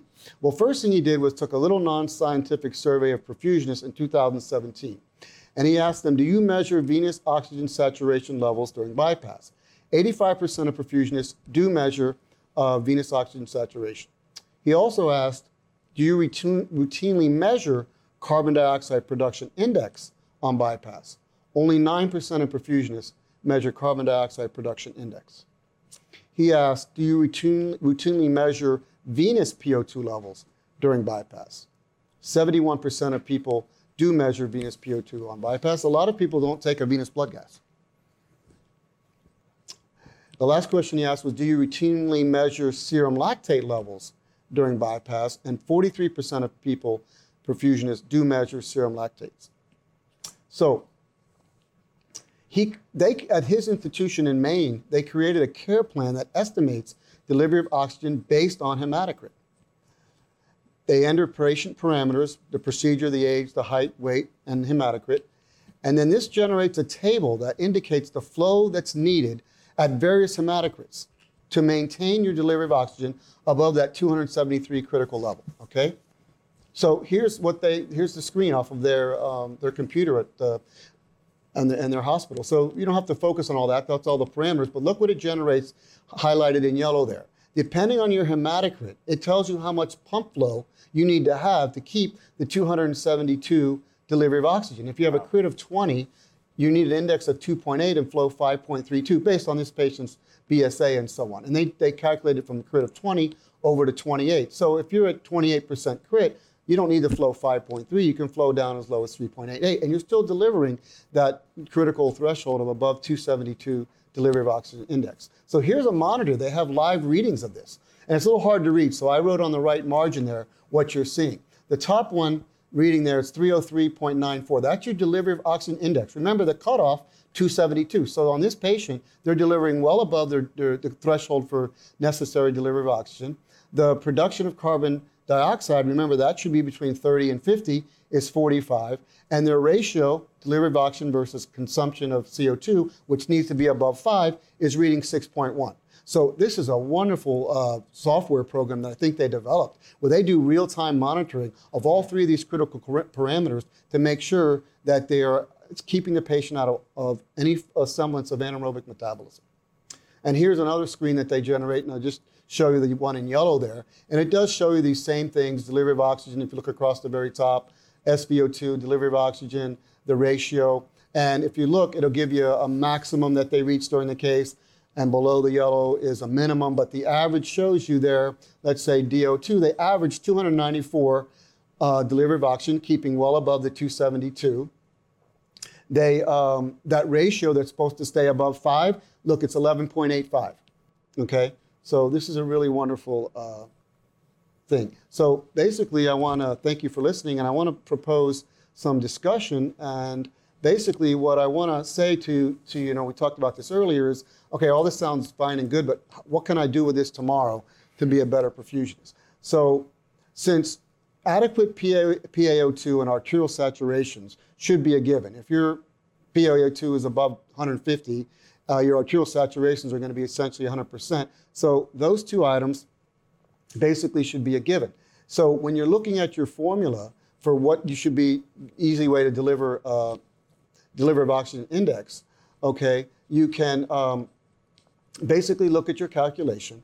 And what you're going to want to know is what do I need to flow if my hemoglobin is six or seven or eight or nine? So that's why I've highlighted the hemoglobin there in red. And so if you look at your d- delivery of oxygen uh, um, formula there at, the, at the, the middle one, you know your delivery of oxygen number wants to be 270. So you're going to solve the formula for flow. You want to know what your flow is. So you're just going to solve the formula differently. You're going to plug in, see at the bottom there, I have uh, the flow and the hemoglobin in red. If you have a hemoglobin, if you just do these three calculations, we want to know what you're supposed to flow on this patient. And on this particular patient, I assume the BSA of 2.0. And you can use 1.0 for your saturation, 100%. You just put 1.0 into the calculation. And then your PA, PaO2, you can use whatever you want. It's not going to change things very much because that's a very tiny factor. But just use something like PA2 of 200. And then all you have to do is put in your hemoglobin numbers of 7, 8, and 9, and it'll tell you what you need to flow. For a hemoglobin of 7 on this patient with a BSA of 2.0, you need to flow 5.36 liters. You plug in a hemoglobin of 8, 4.7, and a hemoglobin of 9, 4.23. So what does this tell you? Well, first of all, if your hemoglobin is 6.7, you're probably going to tell the, the physician, I need to add blood, right? And you're going to get yourself back above 7. But you can see that if you're at 6.7 hemoglobin, you might have to increase your flow a little bit. And anywhere in this range, you're going to be fine. If you have a hemoglobin of 7.5, you can still flow the 5.36 and you're going to be overflowing your target of 272. So this is a real quick, easy way of basically just solving the formula, putting in your known delivery of oxygen of 272, you put in your, your body surface area and plug in three different hemoglobin levels, which you're going to run into on bypass, almost always, seven to nine. And it'll tell you what your flow rates need to be. So now you're not flowing according to BSA and body temperature anymore. You're flowing according to keeping your threshold of delivery of oxygen above that critical level that we know is so important. So here I show it to you to solve the formula for put 272 in for the delivery of oxygen, whatever your BSA is, and um, you're basically just solving for the formula. I think these slides are extra. So thank you guys for listening. Thank you. Give myself a hand. Can you can you do me a favor? Can you go? Can I see your your Yeah. clicker? Um, I want to go back to a slide, uh, David. I want to. Oh, uh, here. It's over here. Uh, click, a lot of click, them. click, click, click. there it is. Right here. That's the slide I want to ask you about. So if you increase your nadir DO2, it makes a difference. If you increase your nadir DO2 and your CO2 production alone makes a difference. Mm-hmm. If you raise your nadir hematocrit on its own, it makes a difference. Did they look at all three combined, optimizing all three of those things? Since that that slide tells me they looked at one thing, one thing, and one mm-hmm. thing. What if they took those patients and they optimized all, th- analyzed all three of those simultaneously? I think that's what they do. I think I don't think if you're just gonna just gonna look at delivery of oxygen and try to keep your delivery of oxygen above 270, let's say 272, you are, I would say, with a very high likelihood, gonna be doing an excellent improvement for your patient. But it would be worth it to know, you know, if you're what your production of carbon dioxide is as well, right? Because So, so what I'm saying is, so I might, I might not be asking my question well. So let's just use the the the first two. So let's say let's say the nadir DO2, the first one was uh two was was was great was greater than 262 mLs per minute per meter squared. The the the the uh, uh, the uh, delivery. So your DO2 was greater than an index of 262, which is good. right. But your hematocrit was less than 23. Well, see, that's why this slide is a little bit of an off, off the mark slide because the whole point is, if your hematocrit drops, you increase your flow and you keep your delivery of oxygen up. Right. So the hematocrit alone is not an indication of anything because you can flow more as your hematocrit is low, and then when you give blood or concentrate or whatever and bring your hematocrit back up, now you have you have the ability to flow less. Right. Which is why I just showed that three three calculation at the end. Yes. So just this is this is what I see all the time. I'm watching somebody do a case. The hemoglobin is in the sixes. Hey doctor, can I give two units hemoglobin 6.5? Yeah, yeah, drop in two units. They drop in two units, the hemoglobin goes up, but they never flow change the flow ever. So in other words, when you had the lower hemoglobin, and now you've dropped in blood and you didn't change your flow, when your hemoglobin was low, maybe you should have had a higher flow mm. until you got your hemoglobin up. Mm-hmm. That's why targeting a delivery of oxygen keeps you above this level, even in the face of hemodilution. You know, something happening where your hemoglobin is low, you have a small patient, mm-hmm. you didn't, you didn't, you couldn't take off volume or something like that. So the hematocrit really becomes uh, your your your indicator as to the fact that you need to flow more or less. Yeah. It's not in and of itself, which is why a lot of studies that just say, well, um, AKI, this is a famous thing. We had a hemoglobin below 21 and we had AKI, so we can never have hemoglobin above 21. Well, you could have if you had flown more to deliver the oxygen. It has nothing to do with it. With, with the I remember, you know, all of you guys went to THI, I did too. We Not wouldn't, me. We, we wouldn't give blood. Not me. Not you? No. Well, I'll go there one day. uh, we didn't give blood if the hemoglobin was five. It had to be. It had to be. It was crazy. It had to be below five. And Or- you didn't flow enough. You know, probably didn't. But um, you know, if you if Like you, Shumway, 30, 30, and 30. and I'll tell you, if you wanna if you wanna really open discussion to something, I presented almost 15 papers on adequate perfusion, and not one of them looked at blood pressure. Do you realize that? They didn't even look at it. It's not part of the delivery of oxygen formula. And people focus so much on giving vasoconstrictor on bypass, keeping your blood pressure up, and reducing acute kidney injury, which uh, reducing acute kidney injury had to do with almost every single one of these studies. They don't even mention blood pressure, right? Right. But how many times have I said it? I've said it. I say it all the time. You can say, thanks, bud. Um, I say it all the time. Good pressure is not is not uh, uh, uh, what's well, how do I want to say is not a yeah is not a uh, no is not exclusive to good perfusion. Right. You can have a great pressure and lousy perfusion, as is evidenced by, I won't say, this was many years ago. What do you do when you have given more Neo than you intended and the blood pressure is going to skyrocket because your SVR is going to skyrocket because your blood vessels are all going to constrict? Mm-hmm. But you just have to fix it. There's no point in making everybody else in the room upset. What do you do? The famous trick: lower the flow. You lower the flow and Go up on the turn your vaporizer up all the way. so you still have a blood pressure of 70, not 170, but you don't have good perfusion at all. if you've ever mixed your Neo syringe uh, double strength because you figured, uh, well, I, instead of giving you know half a cc, I can give a quarter of a cc, and you kind of overdid it, and your blood pressure skyrocketed, and you turned your flow down to almost nothing, and you still had a pressure of 90, and you turned your vaporizer to five, and you still sat there for a minute or two before it started to come down. You know exactly that your blood pressure is indicating. Yes. Ver- now, I had a friend, I'm asking for a friend. Yeah, right. I was asking yeah. for a friend. yeah. Um, the uh, uh, now we say this every time when the blood pressure conversation comes up. You can't run a zero or a ten or some ridiculous low blood pressure. Why? You have to maintain capillary integrity. The blood pressure, as long as you're maintaining your capillaries open and you're not collapsing your capillaries, then blood flow is going to go. Do I know what that number is? Do any of us know what that number is? It's probably patient dependent. You know, um, I don't know uh, There is exactly. A, I think there is a, a I think there is a doctor. Remember Dr. Garami? He talked about that. Um, your capillary opening pressure, and I, it's somewhere in the it's somewhere in the 50 range, isn't it?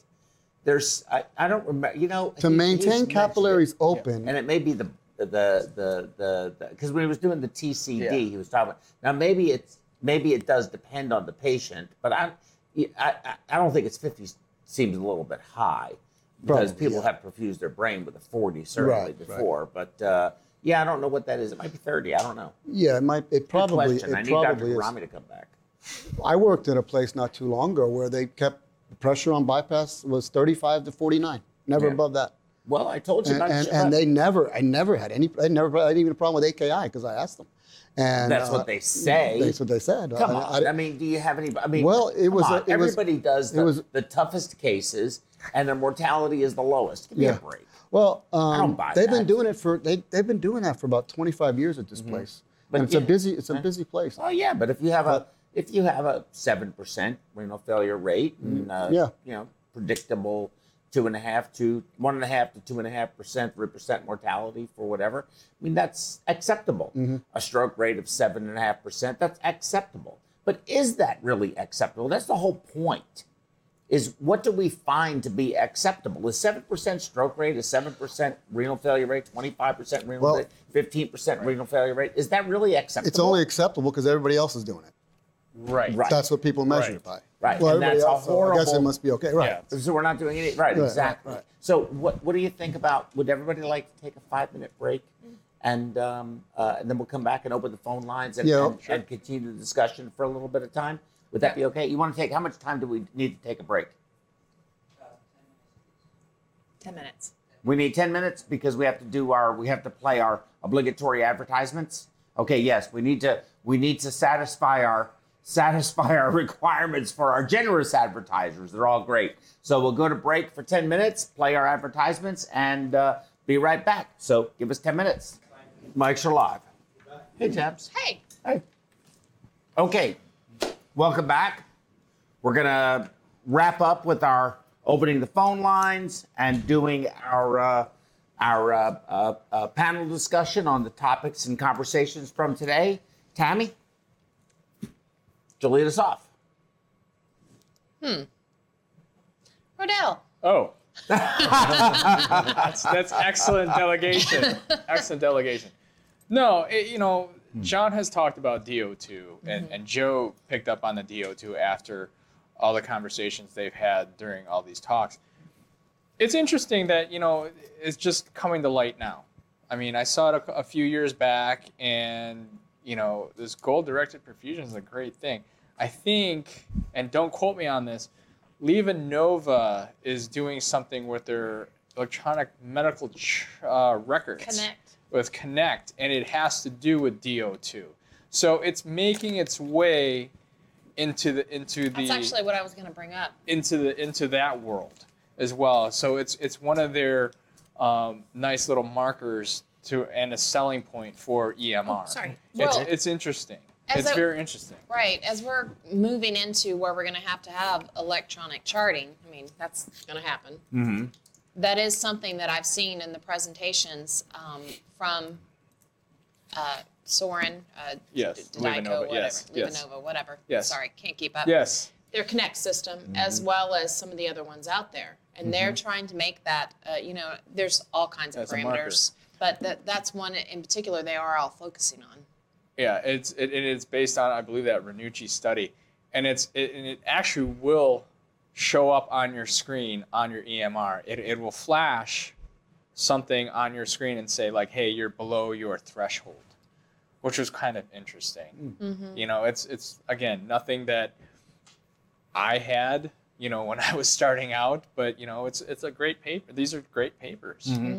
And AKI, it's a, it's a big deal. It's It is a big deal, and I think that we. I said this earlier when we uh, uh, before we left. I think what we accept is unacceptable. What I think. Yeah. I think you know we're all so paranoid about blood transfusions. We are, and I think right, rightfully so. You know, it's a it's a it's a liquid tissue transplantation, Right. right? We all agree with that, and there are consequences Absolutely. to giving transfusions. But there's real consequences to anemia. Real consequences to having, I think, a uh, hemoglobin pump of six. I've heard of it many times. Right. You know, I talked about Shumway. Does, do you all know what Shum? You, we all know what Shumway was, right? We all know who he was, right? From Stanford. Oh. Shumway. Back in the old days, he's one of the the Cooley, DeBakey, you know, the, the the godfathers of of cardiac surgery. Um, and 30 30 30 is a flow of 30 cc's per kilo, a pressure of 30, and a uh, temperature of 30. Mm-hmm. So that's 30 30 30. That's how he did all of his cases. Hmm. And people survived. Now, you know, now all the data there's more data people survived. right people survive mm-hmm. So people can survive a lot. Well, it doesn't I- mean they're not getting an insult. Well, it also doesn't mean that those patients that didn't make it, that they wrote off for some other reason, would not have possibly made it.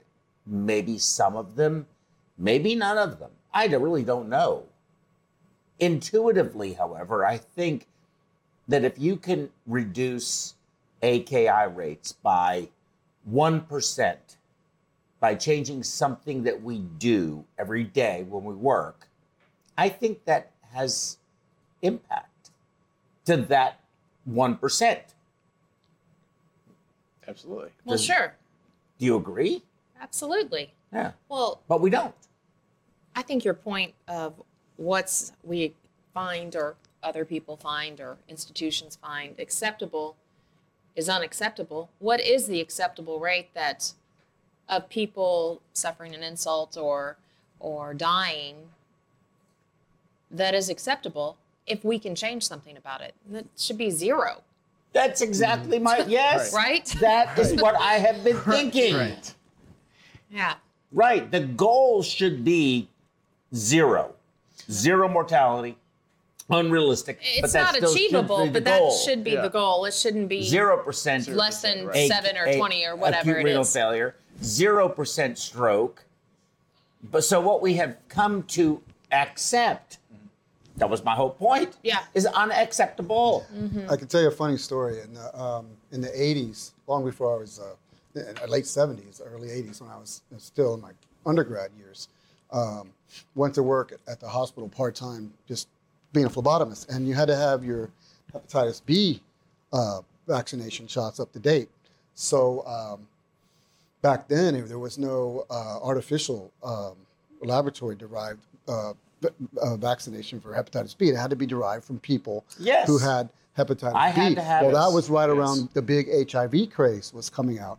So I had my first shot. I think you had to wait six weeks later to get your second one. You're supposed to get a third one. Mm-hmm. Well, right about the time of the second one, the, the department put a paper out on the on the on the bulletin board that I think it was 0.7 percent or something like that of all people getting the hepatitis B vaccination were coming down with HIV Oh, but it was 0.7%.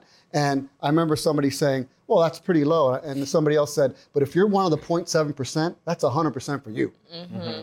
So what you're saying is if we have a 7% AKI and a 4% stroke rate, well, that's, that's, that's 100% if it happens to you.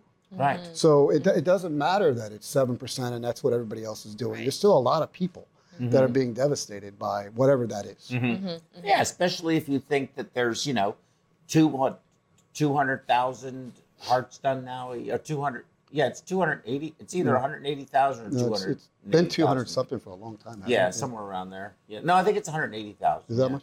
It's gone down quite a bit. Mm. I mean, back in the day, I mean, I remember a time when it was over 700,000 Mm-hmm. Right. CABGs a year. That's a lot. Mm-hmm. It's down to about a, it's under two hundred thousand a year now in the United mm. States. That's still, but you know, that's still a lot when you start talking about seven percent. Mm-hmm. That's a lot. Now, some I understand are unavoidable, but I think we should try. We, as clinicians, should do our level best to reduce that number for us you know, and our patients. We can't do a whole lot for somebody else's patients. And I think these discussions can help. But this is an individual, this is a practice technique. What matters to you? And uh, some people, they uh, are happy with what they're doing. I'm not. Mhm. I think we can do better. No, that- I. yeah, go ahead. Go ahead. On the few rare occasions where I actually do a case. You did a case yesterday. I know I did. Yeah, you're good for another six months. I'll, uh, I'll tell you a quick story. Uh, back in 2015, I went to work at a place, and I won't mention the guy's name, but the guy was an excellent perfusionist.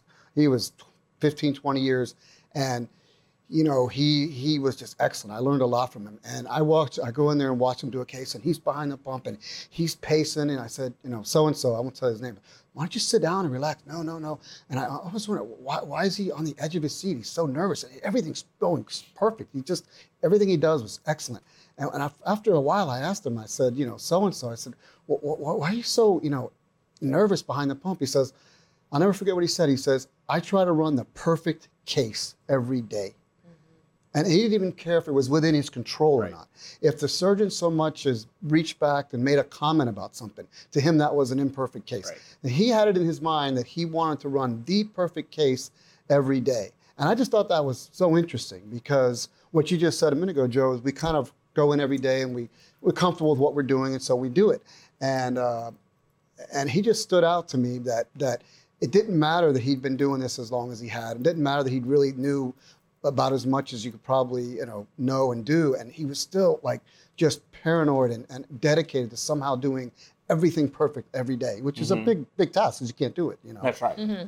But I think you have to try. Yeah. We have to try. So um, I've got a comment here uh, from Franklin Odari. Uh, discussion around metabolic acidosis and safe use of bicarb in view of striving for adequate perfusion while meeting the surgeon's dynamic flow requests, causing stages of tissue hypoperfusion, underperfusion, and uh, hyper or luxurious perfusion on bypass. So you want to talk about that? Let's talk about bicarb. What do we all think about bicarb? It's not a substitute for good perfusion. Oh no, it's by no means. It's certainly uh, so. You know, so Franklin, um, I think you know, uh, Dodell, go ahead. I'm a big proponent of it. I give a lot. You do. I do, um, because you know we're we're using Del Nido. We're, we're it's we have anaerobic metabolism going on, so I, I don't know what it is. Where? It- it- The heart. with with Del Nido because it's anaerobic. It's there's there's lack of the blood substitute in the in the cardioplegia. You're saying because It- of the because five there's to one more- ratio? Yeah, it's, it's more. It's a it's Instead a of one to four four. to one? It's Or yeah, however you yeah. run it. It's, It's it's a one to more- four. There's more crystalloid Yeah. than there is blood. blood. Whereas, right. I understood that, but So I, I have thought less of a buffer with with with uh, with the crystalloid. So, so how do you blood. know you're having myocardial anaerobic? Because when you take the cross clamp off, you see a spike. I, I don't your- see a your- spike, but remember, I don't know. There's a, there was a study back in the 80s about talking about myocardial pH Mm. and how low it is in an ischemic um, in an ischemic state. So when you take that cross clamp off, if I create a little more of a metabolic alkalosis, I can maybe counteract some of that stuff. Mm-hmm. Kind of like how, you know, you get leg ischemia from, you know, what is it, the impella or something like that, or, or Mm-hmm. a large catheter up there. You're going to get a release of, of, of, of, you know, some nasty stuff. Mm-hmm. So if you if you maybe pre-treat it or, or do something like that. yeah, I wouldn't think. I mean, I don't know. I'm just trying to think. I'm, I'm, But It's my hard heart's for me come back. My heart's that- come back yeah, little they come back. I mean, I would. I mean, yeah, I guess there's probably some. I mean, I guess I imagine there would be. Um, yeah, I don't know. I don't know. It's a good question. I would think we'd need to measure, um, put a coronary sinus catheter in, and upon release of the cross clamp reperfusion, measure the lactate level. Oh, there's the there's studies that have done lactate. Yeah. that. There's when we, we Yeah. came out with the not we, but when they came out with the coronary sinus, you know, retrograde perfusion, people were doing that. They were like, Mm. leave it in, let's take a sample, and the, the blood is is pretty deleterious, deleterious the 1st Mhm. 30 seconds or so. Wow. Uh, One thing's very important. You mentioned acidosis, and I was doing this research as I talk about lactates in almost every one of these studies. One thing people need to not forget is that the cells and the tissues detest ac- acidosis. Mhm. They do not function well. They will do everything they can to not be acidotic, and so anything we can do, uh, cellular function, enzyme function, everything becomes dysfunctional, and even the modest amount of acidosis on a cellular level. Really? Yeah, and that's why if you ever notice, if you have a patient's metabolic, metabolically alkalotic, you ever, we had one the other day uh, in the unit, uh, 7.57, and, and CO2 was low. It was just a metabolic al- alkalosis, and I don't think that's very well understood. In fact, we had top physicians doing grand rounds, and I asked one of them, I said, do we, do we understand why this patient would be in metabolic alkalosis? And he looked at me and said, Nope. I said, You're not going to do anything about it, right? I mean, you're not going to give the patient acid. Hmm. And, I, and I said, acid based product, are you? He said, Nope. Well, but when a patient's acidotic, and he- I mean, even below 735, or even that range, the cells, if you look at the studies, do not want, that's why we have so much buffer systems in the body. We have so many buffer systems in the body to prevent acidosis, right? And so, you know, it's important that um, we don't allow our patients to get acidotic. And then if they do, um, I'm not sure, was this question focusing on deleterious effects of giving bicarb? Yeah. So is there is there any Yeah. downside to bicarb administration? Is it is it you know? So so I think two two parts to the question. I'm going to try to interpret it, but so the first one is you know just basically dealing with metabolic acidosis. I think you answered that in saying that acidosis is is bad. The cells just detest it. So giving bicarb in that case is you know appropriate. And You give bicarb uh, uh, generously Yeah. and you're not concerned about it, metabolic al- alkalosis is not the issue. But dealing with the cause, the root mm. cause of the acidosis, which is the surgeon is saying, you got to turn your flow down. Mm-hmm. I can't see. The heart's too full. Whatever it is, um, dealing with that and treating the subsequent Result. acidosis secondary to hypoperfusion mm-hmm.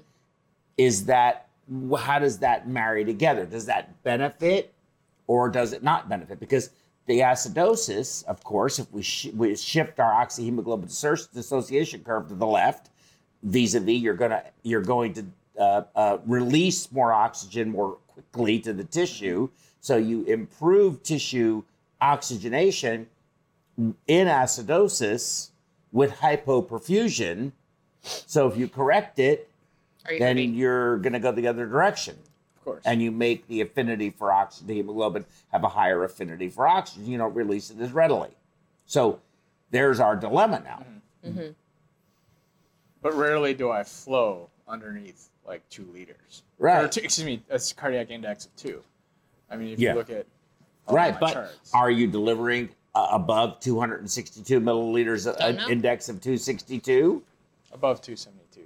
272. Oh, see, I already did the math. I never I go below did 272. I always do it. But I think that's Over great that we. very I mean, to. I've already learned something that I can that I could take Mm-hmm. with me on this Right. on today, and that's I I'm, I don't we, I haven't not measured DO2 routinely, and I don't know why. You know, is there an app? And I should have researched in my research. Yeah. There ought to be an app where may all you have to do was is there plug be. in the BSA. There may be. That's going to stay Magic. the same.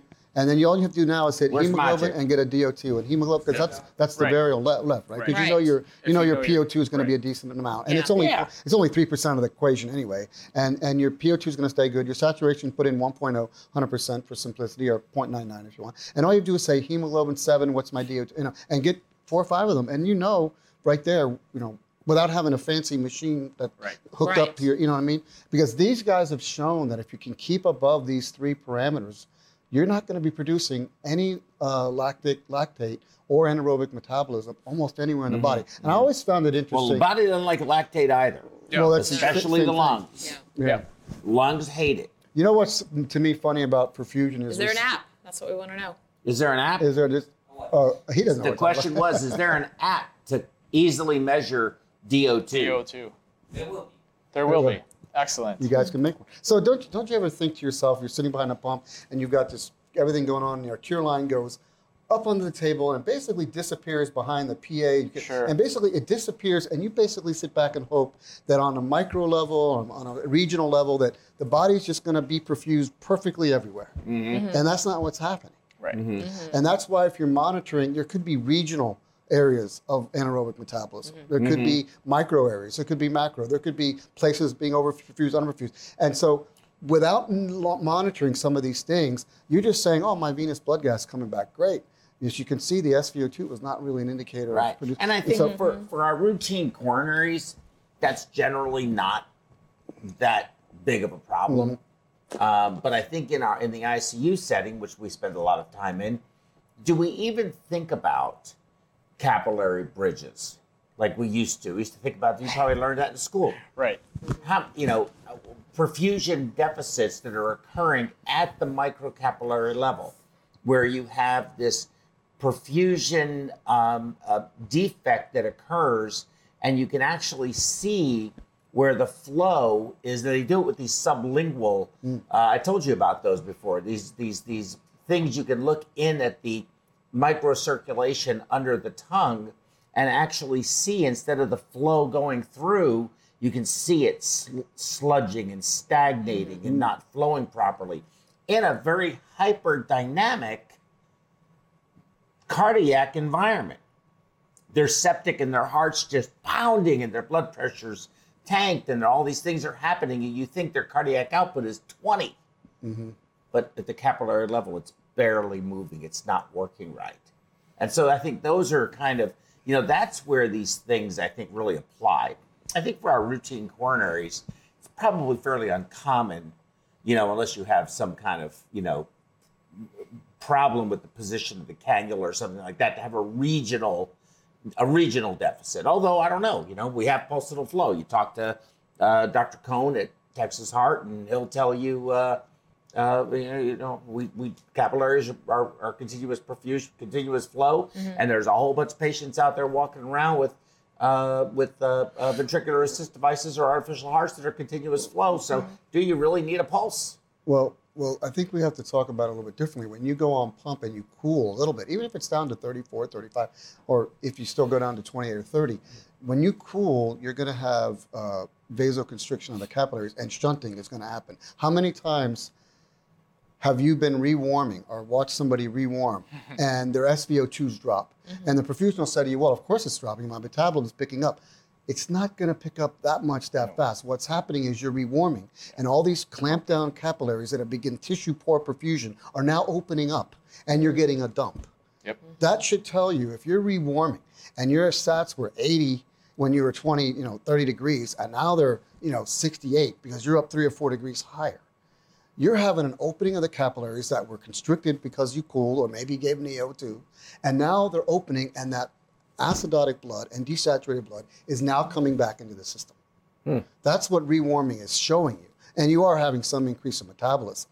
But, you know, to me, you're also increasing your flow, right? We have a 1.8 at low and 2.2 and 2.4. So you're telling me that the metabolism went up, but I see that you've turned your flow up too. But yet your SVO2 is still a lot lower than it was. Mm-hmm. So I, mm-hmm. I think when you see that, you have to think to yourself, wow, when I was cold, even if you weren't monitoring all these things, you're sh- it's showing you, the body's telling you, I was not really getting a lot of, you know, there was regions of tissue that weren't getting perfused while you were at that mm-hmm. colder temperature. Very good. Okay, well, let's go around the table and get some get some final thoughts. I think we're actually we're we're, we're overtime We're to make up for yesterday. That's okay. We got to make up for yesterday. Yeah, we sure. gotta make, so we're going to start over here. Rodell, final thoughts for the for the day. I, I really think I mean this this simplified you know flow calculation is, is excellent. I mean that is absolutely great. I think every everybody should calculate Everybody this. Everybody should be calculating. I mean you know it's interesting. I I always flow at a you know 2.4 you know that kind kind of thing, and I do uh, you know a small calculation, and I I will come down every once in a while. But uh, yeah, I think we should do this every single case, or mm-hmm. just find or just find a, a simple hemoglobin like seven, eight, and 9 mm-hmm. That's mm-hmm. it's it's really easy. It's Right. really easy, and I can explain to the to my surgeon, hey, Doctor So and So, I am flowing at my 272 mLs. I am getting this guy or gal the correct flow, so we don't have this. Right. Right. I can't get down any further. I'm at, I'm at Yeah. the threshold. Mm-hmm. I'm at the threshold that Yes. below this is going to create problems. Yeah. Move your Can you cannula. not just? can you not just? Yeah. You know? Can you see? Can you, Can you Can see? you deal with this? Yeah. Can you deal with this? Or hey, maybe you have to reposition your cannula because I need to flow this. Mm-hmm. mm-hmm. I have concrete evidence to say like, hey, I need to do this, Mm-hmm. but mm-hmm. you need to help me with my cannula, or I need to do this. This is what's going on. If your surgeon's evidence based, you can really argue that well. You know, Oh 'cause yeah, now it's and we outside. have a of- Yeah, that's good. They're only evidence based until they can't see. Yeah, then again, exactly. then it all goes out the window. Exactly. Exactly. Uh, I, I would comment back on the bicarb, giving bicarb. I would I would come down on the side that if you were having acidosis, um, you need two things. You need to treat it because you need to get the tissues out of acidosis. Then you need to find out why. Why you know, you have, you're band-aiding. You're, you're, it's a band-aid to give bicarb Mm-hmm. Sure. because whatever's causing it probably still causing it. So I would be in favor of giving bicarb, getting yourself out of the acidotic uh, range and getting the tissues and, and cells more happy, functioning well, and then see why you're why you're causing acidosis. See if you can fix Yeah. that. Yeah. Get get out of the eight ball. You know. You do have to be Get- concerned, yeah. obviously, with a lot of Get in front of bicarb, but sodium Yeah. going up. Of course. But uh, but that's a different issue. Yeah. Uh, Miss Baracina?